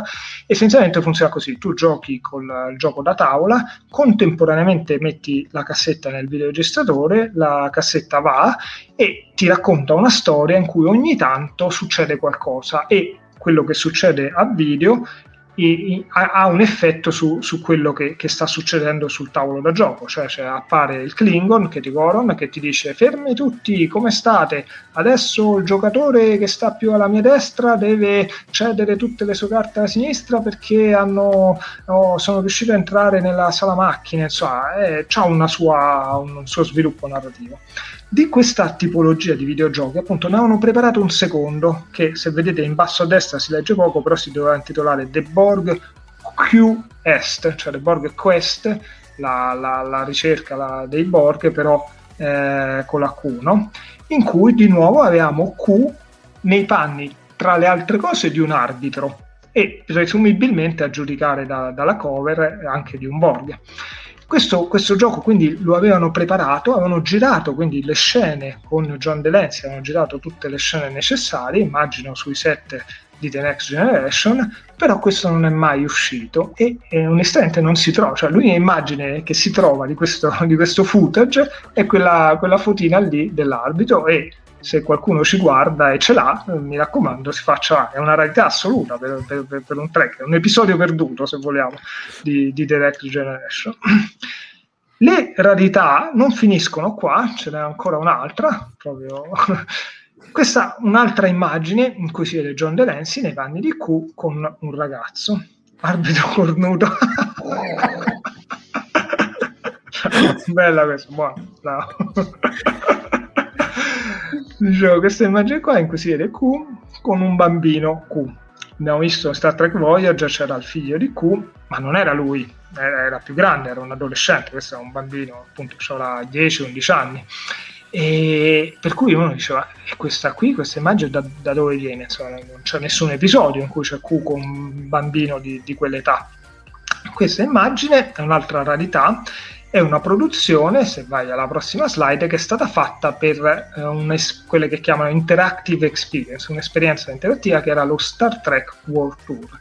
Eh, la più famosa di queste tipo di esperienze è quella che c'era a Las Vegas, all'Hilton Hotel, si chiama proprio appunto Star Trek Experience, ce n'erano due, una a tema Klingon e una a tema Borg, pure lì, eh, non, non, non è l'unica, ne esistono altre. Questa Tour è una, una, una, appunto una, un, un, allestimento itinerante che però tra l'altro è stato solo in Europa, è stato in Germania, credo, in Olanda, in Italia no ovviamente, e infatti se vedete nelle immagini sotto le, le immagini di Q col, col, col, bambino Q sono sottotitolate in tedesco perché queste sono immagini che provengono da, da, da una registrazione fatta in Germania e com- cosa hanno fatto? Cioè, c'era la ricostruzione dei set di The Next Generation, quindi ovviamente quello è il ponte, il ponte di comando de- dell'Enterprise D, e poi quando tu arrivavi al ponte di comando c'erano degli attori no? con le uniformi che, ti, che portavano avanti la storia, la narrazione, e quando tu arrivavi sul ponte di comando vedevi che c'era Q che diceva metto alla prova ancora una volta l'umanità, la, la rimanda un'altra volta a combattere i Borg, c'è tutta una battaglia con i Borg di cui poi alla fine ti, ti salvi. E quindi del, anche qui hanno dovuto girare delle scene del footage con John Delancey hanno, se vedete l'immagine in alto a destra c'è anche Jonathan Frakes nei panni di, di William Riker che quindi se vogliamo anche questo è un mini, mini episodio girato apposta per questo uh, Star Trek World Tour. La cosa veramente simpatica è che mh, mm, il bambino eh, è interpretato anche in questo caso dal figlio di John Delancey, dal vero figlio di John Delancey ma non quello che aveva già interpretato l'altro Q ma è il più piccolo dei due. John Delancey ha due figli che si chiama Owen Delancey, per cui Delancey padre e Delancey figlio senior e Delancey figlio junior, tutti e tre hanno interpretato uno Q in, in diverse produzioni di Star Trek. È un, un, un, caso unico assoluto, no? e, e non finisce qui. Questo, diciamo, completa questa lunga carrellata su eh, anche le, le rarità eh, in cui si vede Q, quindi cose che sono appunto un po' borderline. Eh, vi ho citato prima che vi avrei fatto vedere qualche foto, forse scattata da Tina Borletta, nella fattispecie faccio vedere qualche foto delle convention perché appunto John Delancey è stato ospite in Italia due, in due occasioni di due convention. Eh, fai vedere la prima foto, questa è del 2005, eh, la, la Reunion, sempre organizzata dallo Star Trek Italian Club eh, in collaborazione con Ultimo Posto, c'è John Delancey e vicino c'è Paolo attivissimo, per chi non lo conosce, insomma, l'autore del blog Il Disinformatico, noto The Bunker, e, mm, e niente, attivissimo faceva da, da, interprete, come fa sempre alle convention de, dello Star Trek Italian Club. E io ero pure presente alla convention, quindi in quell'occasione l'ho visto per la prima volta da, dal vivo. E è venuta con lui, se mandi alla prossima foto, anche la moglie. Questa è appunto si chiama lei, ora ve lo dico, eh, Marnie Mosiman la quale moglie interpreta anch'essa, ha interpretato anch'essa un personaggio in The Next Generation, che è quello che si vede nella prossima immagine, e eccolo là, è la ragazza che sta al centro. Questo è un episodio della seconda stagione di The Next Generation che si chiama mm, eh, Dove regna... no, si chiama, adesso ve lo dico, eh, ehm, rumoroso come un sussurro, credo. Mm. E, e, niente, lei interpreta questo personaggio qui. Sono, questi tre personaggi con la to- tunica bianca danno voce essenzialmente ai pensieri di quello che sta dietro. E, eh, e quindi niente, la, eh, questo a- aggiunge un primato al, al primato perché non solo Delensi padre e Delensi figli, figli hanno tutti e tre interpretato Q, ma anche la moglie ha interpretato un personaggio di Star Trek, quindi è una famiglia di quattro, un nucleo familiare di quattro persone, tutti e quattro hanno interpretato un personaggio di Star Trek. In, ehm, in, quell'occasione, nella reunion del 2005, se mandi la prossima foto, venne anche il doppiatore di cui in Next Generation, che è eh, Pannofino, Francesco Pannofino, che per me ormai è il regista René Ferretti, non riesco più a, a staccarlo da, dal suo personaggio, però all'epoca era solo il doppiatore, era principalmente doppiatore, adesso lui non, non doppia più, chiaramente fa, fa fa solo l'attore, insomma, e, e, però è stato ospite, ha raccontato la sua esperienza, tra l'altro nella prossima foto ehm, lo vediamo mentre chiacchiera con la moglie appunto di, di John Delancey. Ehm, Mm, per dovere di, di, cronaca cito appunto ho detto foto di Tino Barletta non lo, non lo, sappiamo con certezza anche Fausto Branchi è un altro dei fotografi ufficiali delle Stick Starcon Reunion oppure qualcun altro ancora insomma ce sono nel corso degli anni si sono avvicendati diversi quindi non posso dire con certezza che sono queste foto però lo ringrazio per, per queste foto. E, e, questa appunto è stata la, la, prima volta che John Delancey è venuto in Italia. Lui poi è tornato come ci ha fatto vedere prima Daria Quercia in un'altra convention, che è la prossima foto, credo, esatto, nel eh, 2018, quindi recentemente, insomma, solo tre anni fa, sempre con Paolo Attivissimo come interprete, come per fare la traduzione e vediamo che purtroppo gli anni passano per tutti, insomma, John Delancey eh, sono passati dal 2005 al 2018 13 anni, sia per Paolo Attivissimo, ma anche per i membri del Q Continuum, chiaramente un po', un po' invecchiato, e invecchiato bene, come anche invecchiato benissimo anche Paolo Attivissimo. Si è ripreso, eh? no, no, no, anche Paolo è un amico, insomma, eh, non, è un problema. E, e in quell'occasione con John Denenzi ho avuto l'occasione di intervistarlo, infatti qui questo, la prossima è un'immagine proprio del, dell'intervista che io ho fatto in cui lui si sta sistemando il, il microfonino sotto la camicia. E ho intervistato sia lui che eh, la moglie, che anche, anche, in quell'occasione è venuta anche lei. E devo dire la moglie è invecchiata ancora meglio di lui e di Paola Attivissimo perché è una bellissima donna, lo era da giovane ma lo è, lo è tuttora. E lei è stata molto simpatica, molto disponibile, tant'è che proprio appunto in occasione di quell'intervista io diciamo che già ero a corrente di tutte queste produzioni un po' borderline, no? lo Star Trek World Tour, il, il, board game mai uscito, eccetera, eccetera, mi misi lì a chiedere alla moglie se loro avevano la, la videocassetta o qualche cosa di, di, di, queste cose che poi non, non si trovano, so, non sono uscite ufficialmente.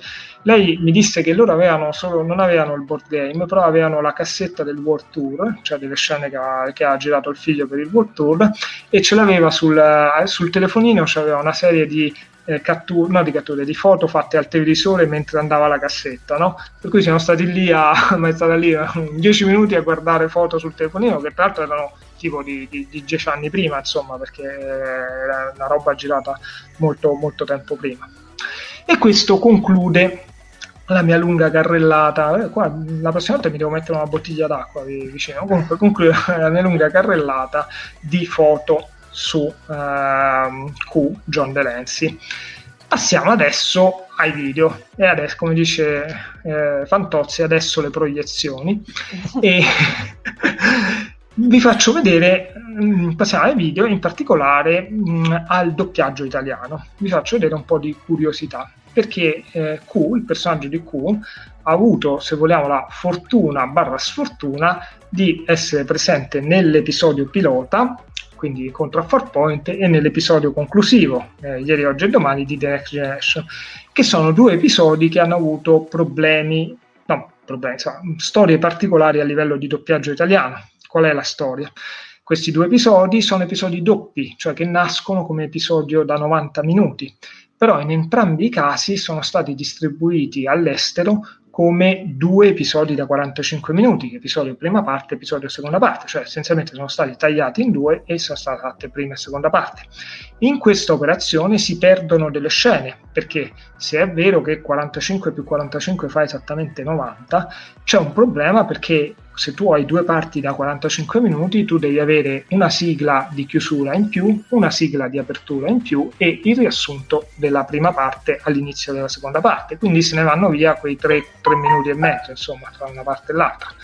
Che succede allora? Eh, nella versione in due parti eh, sono tagliate rispetto alla versione lunga. Il problema è che la versione distribuita all'estero, quindi anche in Italia, e doppiata quindi per la televisione italiana, era la versione tagliata, mentre entrambi gli episodi sono usciti in videocassetta in Italia nella versione da 90 minuti. Quindi essenzialmente di entrambi gli episodi esistono due diversi doppiaggi. Adesso vi faccio vedere una clip in cui mettiamo a confronto il doppiaggio televisivo, quindi quello con Francesco Pannofino nei panni di Q di Incontro a Farpoint, con il doppiaggio per l'home video, per la videocassetta, che era precedente alla messa in onda televisiva, cioè la primissima volta che The Next Generation arrivò in Italia fu in quattro videocassette distribuite dalla RCA Columbia, quello fu il primo doppiaggio in cui c'era appunto Incontro a Farpoint. E non sappiamo, non so chi fosse il doppiatore, non, non sono in grado di riconoscere la voce, però non era giusta, adesso lo vedrete anche voi, insomma, era una voce non, non andava bene, per cui vai, vai la prima clip. Vediamo se questo è vero anche per gli umani di oggi. Ma se, ma se. In altre parole, lei chiede che vi tutti veniate presi a campione di ciò che è divenuta l'umanità. Avete mille modi per poterlo verificare. Abbiamo una lunga missione davanti. Lei mi fornisce un'altra magnifica idea, capitano ma non sarà affatto necessaria una lunga missione. La destinazione a cui siete diretti offre più occasioni di quanto lei forse non immagini. Sì, la base stellare di Farpoint sarà un magnifico banco di prova. Vediamo se ciò è vero anche per gli umani di oggi. Ma certo, sicuro. In altre parole, chiedi che tu e i tuoi compagni veniate presi a campione di ciò che è divenuta l'umanità. Avete mille modi per poterlo fare. Abbiamo una lunga missione. Un'altra idea molto brillante. Ma non sarà affatto necessaria una lunga missione. La vostra destinazione immediata offre ben più possibilità di quanto possiate immaginare. Sì. La stazione di Farpoint sarà un magnifico banco di Mm. Eh, secondo me la seconda variante, che era quella della videocassetta, tra l'altro si sente anche la, si vede e si sente la qualità peggiore del suono, anche se le videocassette erano in stereofonia, mentre il doppiaggio televisivo era in mono, per cui peggio però in stereo. E lui ha una voce che non, non va, insomma, non è, non è, quella di Pannofino, ma non, non, è proprio giusto. Tra l'altro, vi faccio vedere questa è la, la, la cover della la, la fascetta insomma di quella cassetta perché c'era un, quelle cassette uscirono al noleggio io all'epoca io così ho visto per la prima volta The Next Generation su queste videocassette faccio tutte qua sono quattro ne uscirono tutte e quattro le cover e era a noleggio, quindi non era possibile acquistarle, o meglio, era possibile, ma costavano uno sproposito, ne so, 150.000 lire, cose così, insomma, non me ne sarei mai potute permettere. Però c'era una videoteca che le affittava e siccome sapeva che tutti quanti le affittavano e si facevano la copia, al, al, modico prezzo di 2000 lire ti faceva la fotocopia a colori della, della copertina. Quindi io mi sono fatto fare, con 8000 lire, mi sono fatto fare le, le, le, fotocopie a colori di tutte e quattro le, le, cover. Anche che poi di fatto io quelle cassette non, non potevo copiarle, non avevo due videoregistratori, che pure i videoregistratori costavano tanto, non avevo, non avevo due, ne avevo uno solo, per cui non avevo una copia della cassetta, però avevo almeno la cover. E, e vabbè, e quindi che succede? dove è la fregatura? Che poi quando hanno fatto insomma i DVD, hanno rimesso tutto a posto, succede che poi al doppiaggio televisivo mancano delle scene che sono state integrate col doppiaggio della VHS, per cui Q in particolare cambia voce tra una scena e l'altra e avendo due voci in questi due doppiaggi, le avete sentite molto diverse, questa cosa si sente. Nella prossima clip sentiamo appunto il cambio voce di Q. Sì, la base stellare di Farpoint sarà un magnifico banco di prova. Tutti i presenti si alzino in piedi. La corte si aggiorna per consentire la prova dei criminali. Quando lui dice la corte si aggiorna è il doppiaggio del VHS, quella voce un po' più, più spenta, meno, meno roca, insomma, più, eh, sembra più giovane anche, insomma. E una cosa proprio simile, molto simile, è successa esattamente con ieri, oggi e domani. Adesso vi faccio sentire il confronto tra i due doppiaggi. Anche qui eh, uno è Pannofino, il primo è Pannofino, il secondo non, non so chi sia il, il doppiatore delle, delle VHS di, di, ieri, oggi e domani. È una voce, secondo me, non è del tutto sbagliata, però però non è pannofino e è molto, è molto, ha una recitazione molto, molto caricata, troppo, cioè sembra quasi un personaggio da cartone animato, non, non va bene insomma. Comunque sentiamo, confrontiamone. Spero sinceramente che questa sia stata l'ultima prova a cui mi avete sottoposto. Non vuoi proprio capire, eh, Jean-Luc? Gli esami non finiscono mai. Volevamo vedere se eri capace di espandere la tua mente e i tuoi orizzonti. E in effetti, per un breve momento, ce l'hai fatta. Quando ho scoperto il paradosso. Esatto. Per quell'unica frazione di secondo ti sei posto dei quesiti del tutto nuovi. Quella è l'esplorazione che ti aspetta. Non scoprire stelle o studiare le nebulose, ma esplorare a fondo le ignote possibilità dell'esistenza. Sinceramente spero che questa sia l'ultima volta che io e te ci incontriamo qui. Proprio non riesci a capirlo, vero Jean-Luc? Il processo non finisce mai. Volevamo vedere se avevate l'abilità di espandere la vostra mente e i vostri orizzonti e per un breve momento siete riusciti a farlo. Quando mi sono reso conto del paradosso. Esattamente. In quella frazione di secondo hai aperto possibilità che non hai mai considerato. Questa è la vera esplorazione che vi aspetta. Non registrare stelle sulle mappe o studiare nebulose, ma esplorare le sconosciute infinite possibilità dell'esistenza.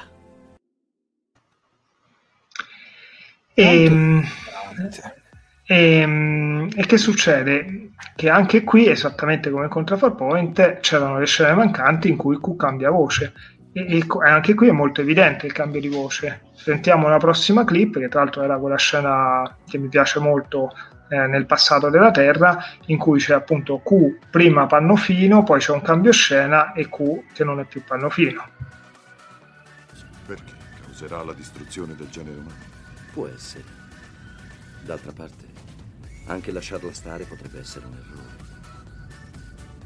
È una decisione difficile. Vuoi pensarci in un luogo tranquillo? Benvenuto a casa. A casa. Ma come, non riconosci il tuo suolo natale? Questa è la Terra. La Francia circa 3 miliardi e mezzo di anni fa e one più e one meno. Ha un aspetto terribile, vero? E questo è un guaio, nel senso che eh, non se ne esce, eh, perché se, quando tu vedi l'episodio, infatti almeno una volta al mese su, su, Facebook qualcuno scrive no, stavo vedendo questo su Netflix, ma perché cambia voce il personaggio? Eh, questo è il motivo per cui cambia voce.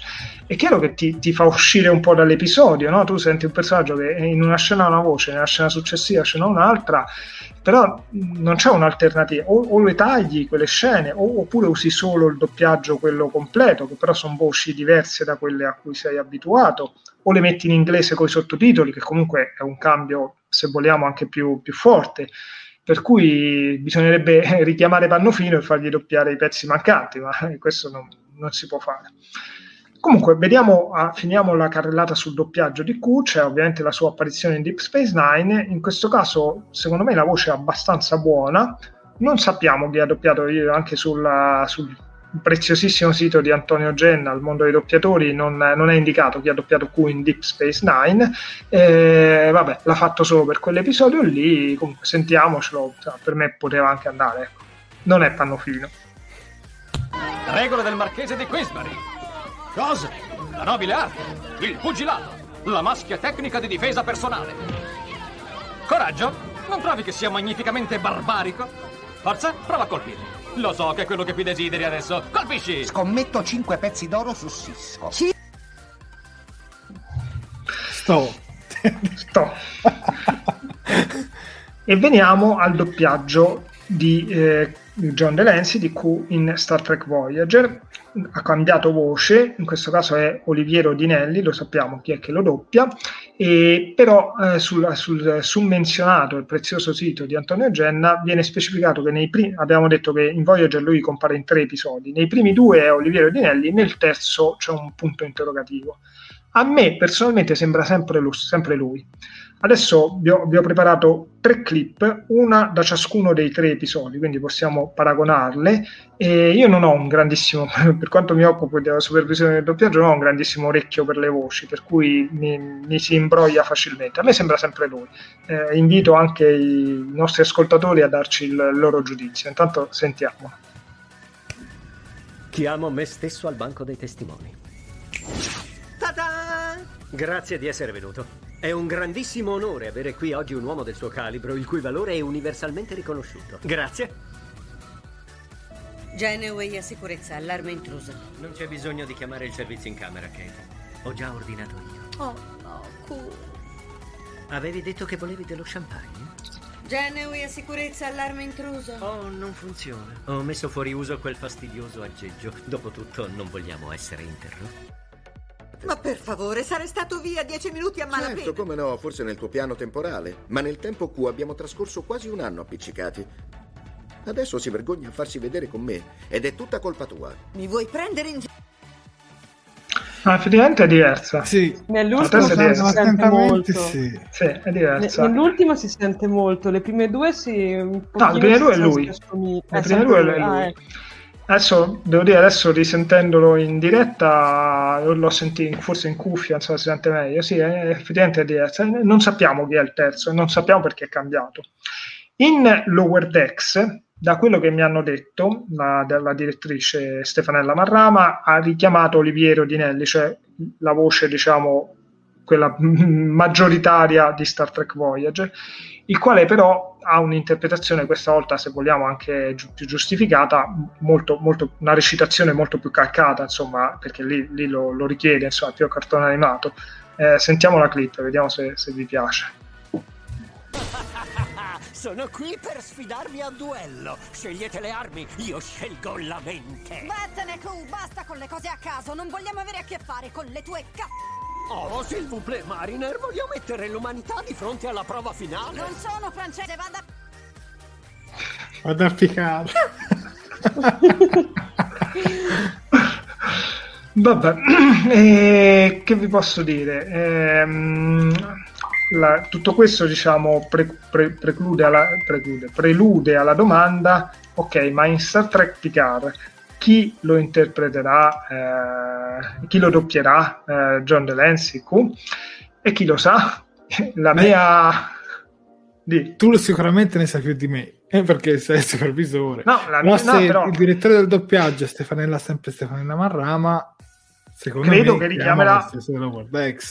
Esatto, credo che richiamerà ehm, Oliviero Dinelli, cioè quello di Lower Decks, che secondo me è giusto, eh, a patto che però gli, sarà, sarà, per forza così, gli faccia fare una recitazione meno da, da cartone animato, insomma, ma come faceva in, in Star Trek Voyager. E, mh, mm, sì, credo di sì, temo che se, per quanto sarebbe la cosa più carina, temo che Pannofino sia, sia fuori portata, insomma, lui non, non, fa più il doppiatore, non, non si presterebbe a far doppiare una cosa. Non so, magari un tentativo si, può, si potrà anche fare, però secondo me non, non andrà a buon fine, ecco. Mi ricordo degli audiolibri su Harry Potter ha doppiato recentemente sì, è vero, lui ha fatto de- degli audio. Però poca roba, poca. Però attenzione, quello non è nemmeno doppiaggio, è un'altra diversa. cosa ancora, insomma. E tra l'altro era una produzione Amazon molto... Però, scusate, se non mi ricordo male, Pannofino aveva fatto eh, da voce onnisciente in C'era una volta ad Hollywood di Tarantino che a un certo eh. punto c'era un pezzo di, del film dove si sentiva appunto questa voce onnisciente che raccontava tutto quello che okay. era successo. Però, un conto Grazie. è fare appunto una voce narrante su un film di Tarantino, eh, un conto è dici guarda c'è questa serie di Star Trek, no poi perché eh. magari, magari, gli piace, magari lo fa. Eh, infatti Dario lo dice, sì, sarebbe fantastico, non, non ci contate più di tanto, però sarebbe bello insomma. Però adesso mi hai fatto venire in mente un'altra domanda, non c'era una regola non scritta in cui la CBS aveva chiesto gli stessi doppiatori eh, delle serie di The Next Generation sulle voci di Star Trek Picard legate alla prima stagione. Allora, in realtà la, la, richiesta della CBS era solo per eh, Patrick Stewart, cioè ha chiesto che fosse richiamato lo stesso doppiatore. Però, sai, quella è la richiesta della CBS, al di là, al di, là di tutto. Adesso Alessandro Rossi è stato ben contento, lo sappiamo eh, però non è, non è, detto che accetti, insomma, magari se Alessandro Rossi diceva di no, non è che la CBS può obbligarlo a farlo. Non, non, che non gli, voglio dire, non, non, gli offrirebbe nemmeno più soldi, nel senso sarebbe eh, il, il, non sarebbe fattibile, no? ci sono dei, dei, delle, un tariffario entro cui bisogna muoversi, non è che puoi andare lì e coprirlo i soldi purché venga a fare, poi la CBS non investirebbe una cosa del genere, per cui è sempre appunto desiderata e, e, così come il desiderato è quello che, che torni Pannofino, però appunto quello lo, lo escluderei. Eh, lo farebbe solo se fa Trek, temo che non lo sia, almeno non, non fino a questo punto, insomma, no, non credo. Molti rivorrebbero Pannofino. Anche Q qualcun altro, servirebbero i poteri di Q.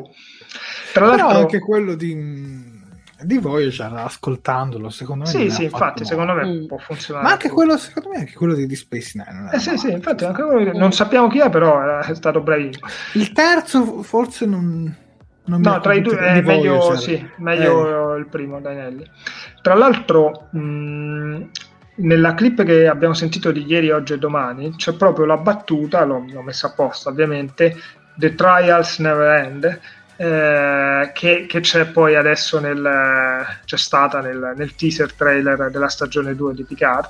E devo dire come avevamo notato insieme con, con Jared che eh, nel doppiaggio con Pannofino secondo me eh, non è stata tradotta correttamente. È stata tradotta con gli esami non finiscono mai eh, ma non è gli esami, lì è proprio il processo, quello è un processo.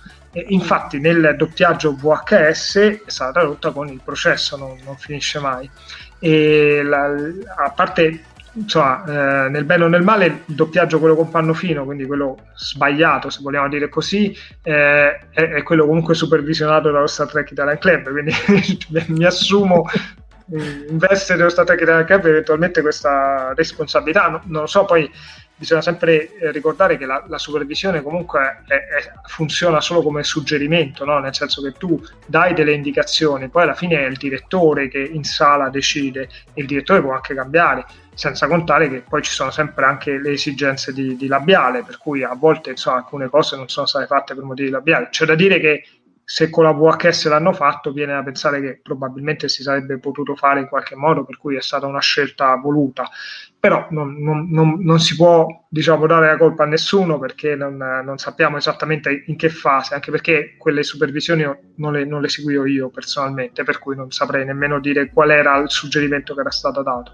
La cosa, l'ironia della sorte in tutto questo è che eh, l'errore, se vogliamo chiamarlo così, è stato perseverato nel trailer Di Amazon. di, di Amazon che nei sottotitoli ha messo gli esami non finiscono mai, per cui o, o sono stati bravissimi che si sono andati a riguardare come era stata tradotta quella battuta in The Generation, oppure per un puro caso hanno tradotto che ci sta pure come traduzione. Trials, vu- vuol dire anche esame e se uno non conosce bene la, la backstory, no? se non sai quello di cui sta parlando, dici che, che è il processo, perché il quale processo? No? Non ha molto senso, no?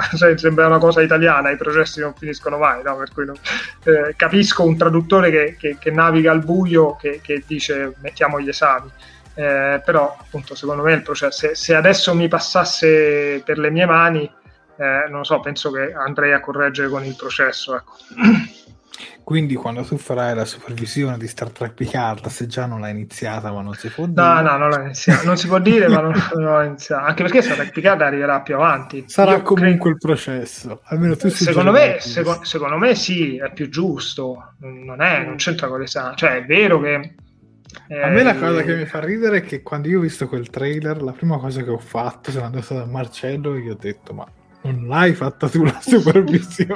No, infatti, confermo che i sottotitoli non, non passano mai per la supervisione dello stick. Questo è un peccato tra il Questo è un peccato e ne abbiamo anche parlato perché spesso contengono errori, poi c'è, c'è stato un Mm. sacco di, di problemi, eh, soprattutto nella prima stagione di Star Trek Discovery, dove parlavano tanto in Klingon, per cui i sottotitoli comparivano spessissimo, cioè sono episodi che quasi per la metà sono sottotitolati essenzialmente, anche se tu li ascolti in inglese sono per metà sottotitolati, per cui avere tanti errori lì nei sottotitoli alla fine, cioè un conto dici compaiono, vedono gli errori solo chi se lo vede in inglese sottotitolato, ma lì- invece no, lì se li vedono tutti. E comunque un peccato, Insomma, è una cosa vabbè, di cui abbiamo già parlato eh, come Star Trek Italian Club e personalmente noi ci siamo sempre offerti di, di fare la supervisione anche ai sottotitoli, tra l'altro ricordiamo è gratuita, non è che non avrebbe un costo, E- però non, non si è mai riuscito a organizzare questa cosa, non so perché, sarà uno dei problemi è che la compagnia che si occupa dei, do- dei sottotitoli è diversa da quella che si occupa del doppiaggio però ciò non toglie che insomma anche loro potrebbero semplicemente mandarci i file e ce li guardiamo insomma possiamo andare lì a guardarli come facciamo per i copioni insomma il modo si trova insomma Questo Sarà succede che- anche con eh, i DVD Blu-ray? Sì, sì, sì, tutti gli extra, ma infatti ci sono delle cose, delle perle favolose. Io mi ricordo negli extra dei Blu-ray della prima stagione di The Next Generation, la sezione a disco, eh, Saucer ehm, Section dell'Enterprise è diventato il disco volante dell'Enterprise. Eh, vabbè, No, meno male, c'è la, meno la separazione, che- no? si è separato il disco volante, non la sezione a disco. Ecco, visto che comunque siamo in tema The Next Generation, eh, se ci vuoi raccontare un po' come è intervenuto lo stick eh, sul doppiaggio di, di Star Trek The Next Generation, perché mi sembra erano uscite delle VHS Sì, prima appunto, in queste, esatto, queste qui, tra l'altro mh, vi anticipo che se ne parlerà, se ne parla anche nel, nel documentario Track It che vi invito a vedere il, il 3 maggio di seconda serata sulle 4. Queste qui appunto erano le, le primissime cose doppiate in italiano di The Next Generation e queste non avevano la, la supervisione dello Star Trek Italian Club e quando uscirono fecero rizzare i capelli a molti perché adesso al di là delle voci eh, e della recitazione che pure lascia desiderare ci sono anche qui delle perle favolose, data spaziale anziché data stellare, eh, abbiamo messo in orbita anziché stiamo, stiamo orbitando, insomma, proprio eh, parole in libertà, insomma. Per cui eh, Alberto Lisiero, eh, presidente dello Star Trek Italian Club, eh, in una delle convention preparò una, una videocassetta in cui faceva così, come lui, lui preparava una per ogni convention, questi li chiamavamo i video track, in cui faceva vedere quali erano gli strafalcioni peggiori eh, che, che erano stati fatti in questo doppiaggio, però ebbe l'intuizione di, siccome poi eh, si era venuto a sapere che la serie era stata acquistata da Fininvest e che sarebbe andata in onda su Italia 1, Alberto ebbe l'intuizione di mandare questa videocassetta a Fininvest dicendo ragazzi, senza dire, non è nata del tipo fateci fare le supervisioni esterne, ragazzi guardate che sono stati fatti degli errori clamorosi, magari stateci un po' più attenti, insomma cercate di, di cose. E, a seguito di questa cosa Alberto e Gabriella furono convocati a Roma dalla società eh, che si, si, sarebbe dovuto occupare del doppiaggio, dalla persona che avrebbe dovuto seguire, ed è stato lui poi a dirgli, vabbè ma ce, ce, li controllate voi i copioni per favore in modo che noi siamo tranquilli che, che siccome effettivamente o obiettivamente soprattutto in un mondo senza internet se tu non, non avevi visto Star Trek anche, anche, se lo volevi vedere non era facile. Eh, io mi ricordo Alberto rac- mi raccontò che mh, eh, lui parlò con uno degli adattatori che doveva fare eh, The Next Generation il quale adattatore che aveva fatto l'unica cosa che poteva fare era andare in videoteca a cercare quello che, che poteva trovare. Ma non è che in videoteca aveva trovato la serie classica, non c'era. Aveva trovato, l'unica cosa che aveva trovato era The Motion Picture, il primo film, che pure è, è, pieno di errori. Lì, per esempio, non viene chiamata Flotta Stellare, ma viene detto Starfleet. Per cui lui aveva seguito nel, nel, suo copione e eh, nel suo adattamento italiano gli errori del primo film. Insomma, cioè, anche, anche, un traduttore, un adattatore di buona volontà aveva difficoltà a recuperare gli episodi, a, a, a cercare, un, non c'era internet, Google su cui potevi mettere, come si, si dice, tricorder in italiano, no? Per cui eh, era, era, proprio necessaria questa cosa della supervisione stick e quindi il raggio trattore, giusto?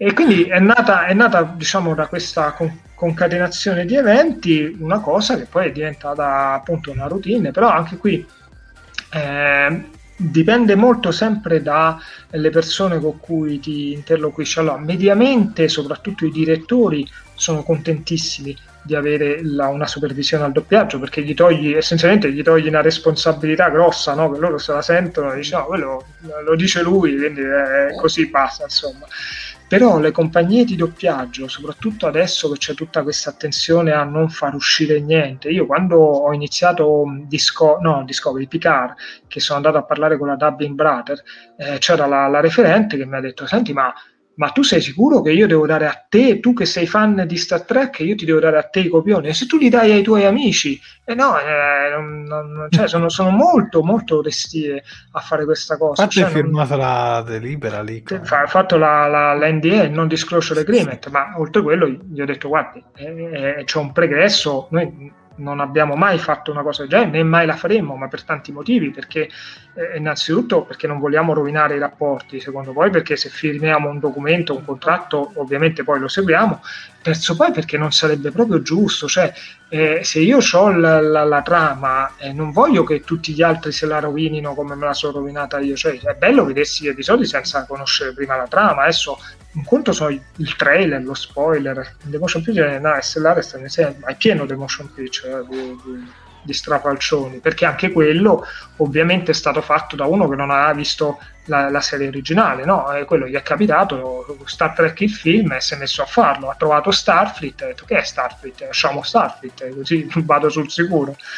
Eh, da un trafitto su tipo sulle canzoni, vero, una sola foto e ci sbaglio mesi per, per mesi per andare a vedere, vero, vero. Per cui appunto anche questo discorso delle supervisioni non è scontato, adesso per dire eh, arriverà, che ne so, Star Trek Prodigy, eh, se finisce alle stesse compagnie, sapete che sono due, eh, da un lato c'è Dubbing Brother eh, per Lower Decks e Picard, dall'altro c'è eh, Cast Doppiaggio per eh, Discovery, non so ancora chi, chi, si prende Strange New World, però per dire se Prodigy finisce a una terza compagnia eh, bisognerà prendere contatti, cioè non è scontato che la compagnia ti cerchi, non è scontato che la CBS dica alla compagnia italiana, anche perché questa qui, se vogliamo, è una, una bella anomalia, però ita- un'anomalia italiana, cioè nelle altre lingue non c'è una, una, cosa equivalente, non c'è un supervisore francese, tedesco, un fan club eh, giapponese che, che, fa, fa, che, supervisiona queste cose. Per cui, appunto, non è, non è una cosa scantata ed è nata così come, come vi ho raccontato. No, sicuramente molto, molto interessante. Io spero che Q comunque tornerà con la... Sarebbe bello con la voce di Pannofino, ma almeno con il doppiatore di Voyager Vortex.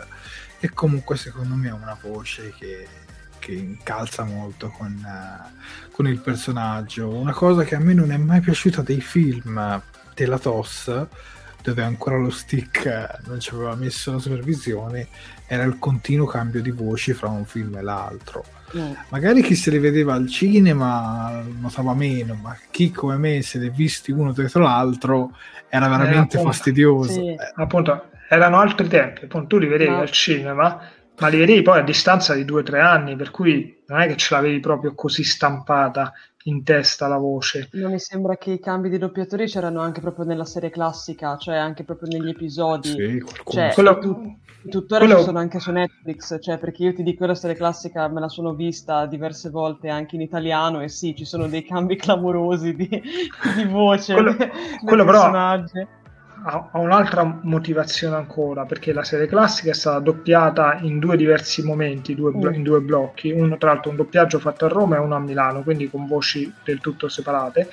Per cui, però, siccome gli episodi erano mischiati, eh, non c'era un ordine, anche quando venivano trasmessi in Italia, erano trasmessi così alla rinfusa. Nel- secondo me l'ordine era l'ordine con cui il tecnico che doveva mandarlo in onda pescava la, la cassetta che c'era sullo scaffale per cui si sono mischiati, per cui adesso che tutti quanti li vediamo su Netflix, sui DVD in ordine, tu ti trovi eh, una volta uno, una volta un doppiaggio, una volta l'altro. Teoricamente se tu seguissi l'ordine di messa in onda italiana sarebbero due blocchi in cui c'hai un solo- una sola volta cambiano voce no? tra il primo e il secondo blocco, però eh, non ha senso e quindi uno se li vede in ordine, per cui cambiano voce un episodio sì e un episodio no. Infatti sì.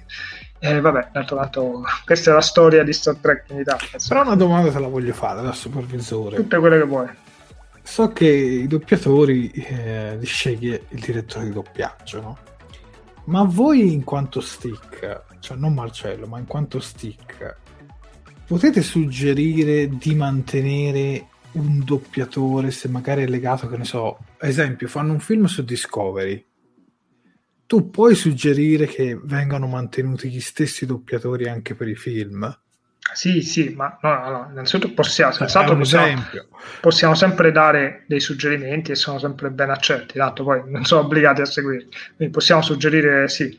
Non solo, sul fatto di mantenere le voci oggi, quindi non eh, negli anni eh, 80, oggi è proprio il direttore il primo che si va a guardare sul mondo dei doppiatori e cerca di mantenere. È stato fatto anche con, eh, con Picard, eh, voglio dire, hanno dovuto cambiare eh, 7 di 9 perché non, eh, la, la- la doppiatrice non doppia più, però se era pos- tu- tutte le voci ovviamente per, per la Troy, per Diana Troy hanno mantenuto la stessa voce, cioè ormai c'è, c'è molto questa cultura che lo stesso personaggio deve avere la voce, quindi se cambia è solo proprio perché non è stato possibile, non, eh, quello non è disponibile o lavora per un'altra compagnia, cose del genere. Questo prima non c'era, per esempio, sapete quando hanno fatto Deep Space Nine, eh, nel primo episodio c'è Picard, nessuno si è premurato di andare a cercare Alessandro Rossi per farlo doppiare da Alessandro Rossi, ha doppiato uno che, che è capitato, insomma. Che, che- Infatti in Deep Space Nine, eh, nell'emissario, come si chiama il pilota, e vediamo Picard, proprio una voce che non ci sta per niente. Perché er- erano altri tempi, stiamo parlando ancora degli anni 90. Oggi, oggi è la regola cercare di mantenere la stessa voce, quindi tutti quanti, anche il direttore è il primo che si preoccupa di mantenere la stessa voce. Quindi se non succede è solo perché non è possibile. Però un tempo non era così. penso, penso anche di a Daniela Nobili in Prodigy sarà difficile visto che comunque lei ha smesso mi sembra Eh, però un tentativo si farà anche lì, un tentativo si fa. E, e niente. Vabbè, direi che comunque siamo in fase di chiusura dopo un'ora e cinquanta di diretta. Devo dire che è stata molto molto interessante. Magari è stata più una diretta da, da ascoltare, no? più podcast. Sì, però molto molto molto interessante. Soprattutto tutta la storia di Q. Abbiamo ripercorso tutta la storia di Q. Poi abbiamo fatto anche un excursus eh, sul doppiaggio di Q. E poi insomma abbiamo chiacchierato anche un po' del doppiaggio in generale di Star Trek, che comunque non fa mai male.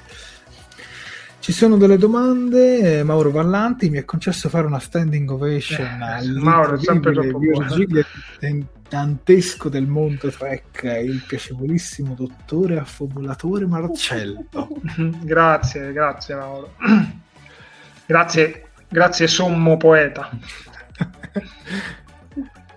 Dunque, siamo arrivati alla fine. Sofia, a te gli appunti social. Ok, allora dunque, io come al solito vi ricordo che, mm, un po' come vi avevo detto all'inizio, è possibile reperire le nostre dirette sia sulla pagina Facebook che sul nostro canale di YouTube. Come al solito le regole sono poche e semplici, infatti per quanto riguarda YouTube assolutamente, se non l'avete ancora fatto dovete allora iscrivervi al canale e cliccare sulla campanellina degli avvisi per rimanere sempre aggiornati ogni volta che andiamo in diretta o che facciamo uscire un nuovo video. Anche come ho detto prima all'inizio, mi raccomando, mettete poi anche un bel mi piace alla diretta se non l'avete ancora fatto, commentatela dandoci una buonanotte così ci salutiamo, così ci salutiamo in compagnia e condividetela, non si sa mai. Per quanto riguarda Facebook, beh, direi che la pratica è simile, infatti anche in questo caso se non l'avete ancora fatto mi raccomando, mettete un bel mi piace alla pagina Facebook, mettete un bel mi piace oppure una love reaction anche alla diretta, commentate così ci diamo appunto anche in questo caso la buonanotte anche via Facebook e condividete spargendo il verbo di Talking Track. Io vi ricordo che però Facebook e YouTube non sono gli unici diciamo social dove ci trovate Infatti, per esempio, abbiamo un account Instagram, ha sempre appunto è denominato Talking Tech, uh, abbiamo un account Twitter, abbiamo un sito internet che viene, diciamo, sempre aggiornato di notizie che, che, escono appunto dell'universo Trek e poi abbiamo, ora non si può ormai più chiamare una novità, comunque abbiamo un altro social che ci accompagna ormai da diverso tempo. Infatti, se ci volete supportare ulteriormente, vi potete anche abbonare sul nostro Patreon. Sono disponibili l'abbonamento primo ufficiale a 2 euro al mese, che vi consente di ricevere un attestato di ringraziamento via email, come nel caso di Fabio Bruschi, Giordano Bracalente e Claudia Polloni. Altrimenti c'è l'abbonamento capitano a 5 euro che vi beneficia dell'attestato più la menzione in titoli di coda di Talking Track ovvero molto semplicemente il vostro nome comparirà nella sigla finale delle nostre dirette, come per esempio sta accadendo ai nostri carissimi Assunto Viviani, Alberto Cuffaro e Marco Nazzaro. Io, come al solito, ormai è diventato un po' un mantra, però è necessario sempre ricordarlo. Vi ricordo infatti che questa non è assolutamente una forma di lucro nei confronti di Star Trek o verso Star Trek, ma semplicemente un piccolo supporto verso Talking Trek è quello che facciamo. Bene, sono le une, sono l'una e mezzo, io sto morendo di sonno, quindi spero di aver detto tutto correttamente, in caso perdonatemi. quindi Hai detto tutto benissimo. Flavio ha ragione, eh, così Chissà chi stanotte andrà. Vabbè, secondo me, è, secondo me era un po' voluto eh, che mettevano Q in queste sì, sì, certo, con, sì, sì, con sì, Picard, sì. ma anche con Genoa, che comunque secondo me. Quindi Sofia, stai attenta. Aiuto. Davvero molto, davvero molto, molto bene. Io comunque ringrazio Sofia e soprattutto Marcello per le, per le, vostre competenze, più direi di fare un applauso a tutti i nostri spettatori collegati con noi fino alle 1.25 di notte. Grazie, grazie a tutti. Grazie. E poi Marcello fermo con gli applausi perché adesso c'è un applauso anche per te. Eh, grazie, grazie. È sempre un piacere. Sono sotto le coperte. Ragazzi, tiratele fuori tutte, fuori tutte in questo momento.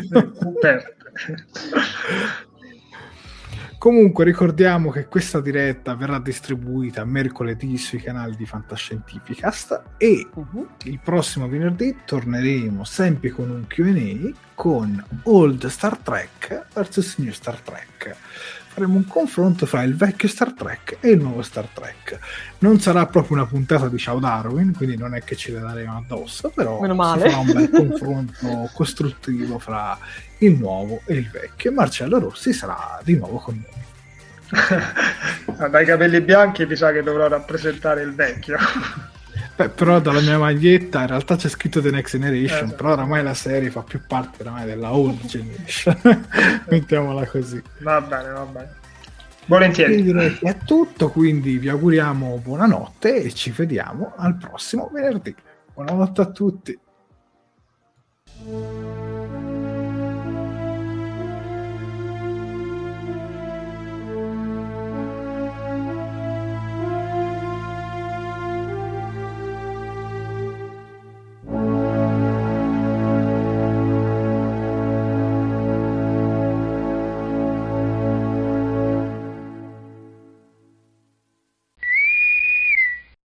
Fantascientificast e Talking Track sono produzioni amatoriali, non si intende infrangere alcun copyright, i cui diritti appartengono ai rispettivi detentori.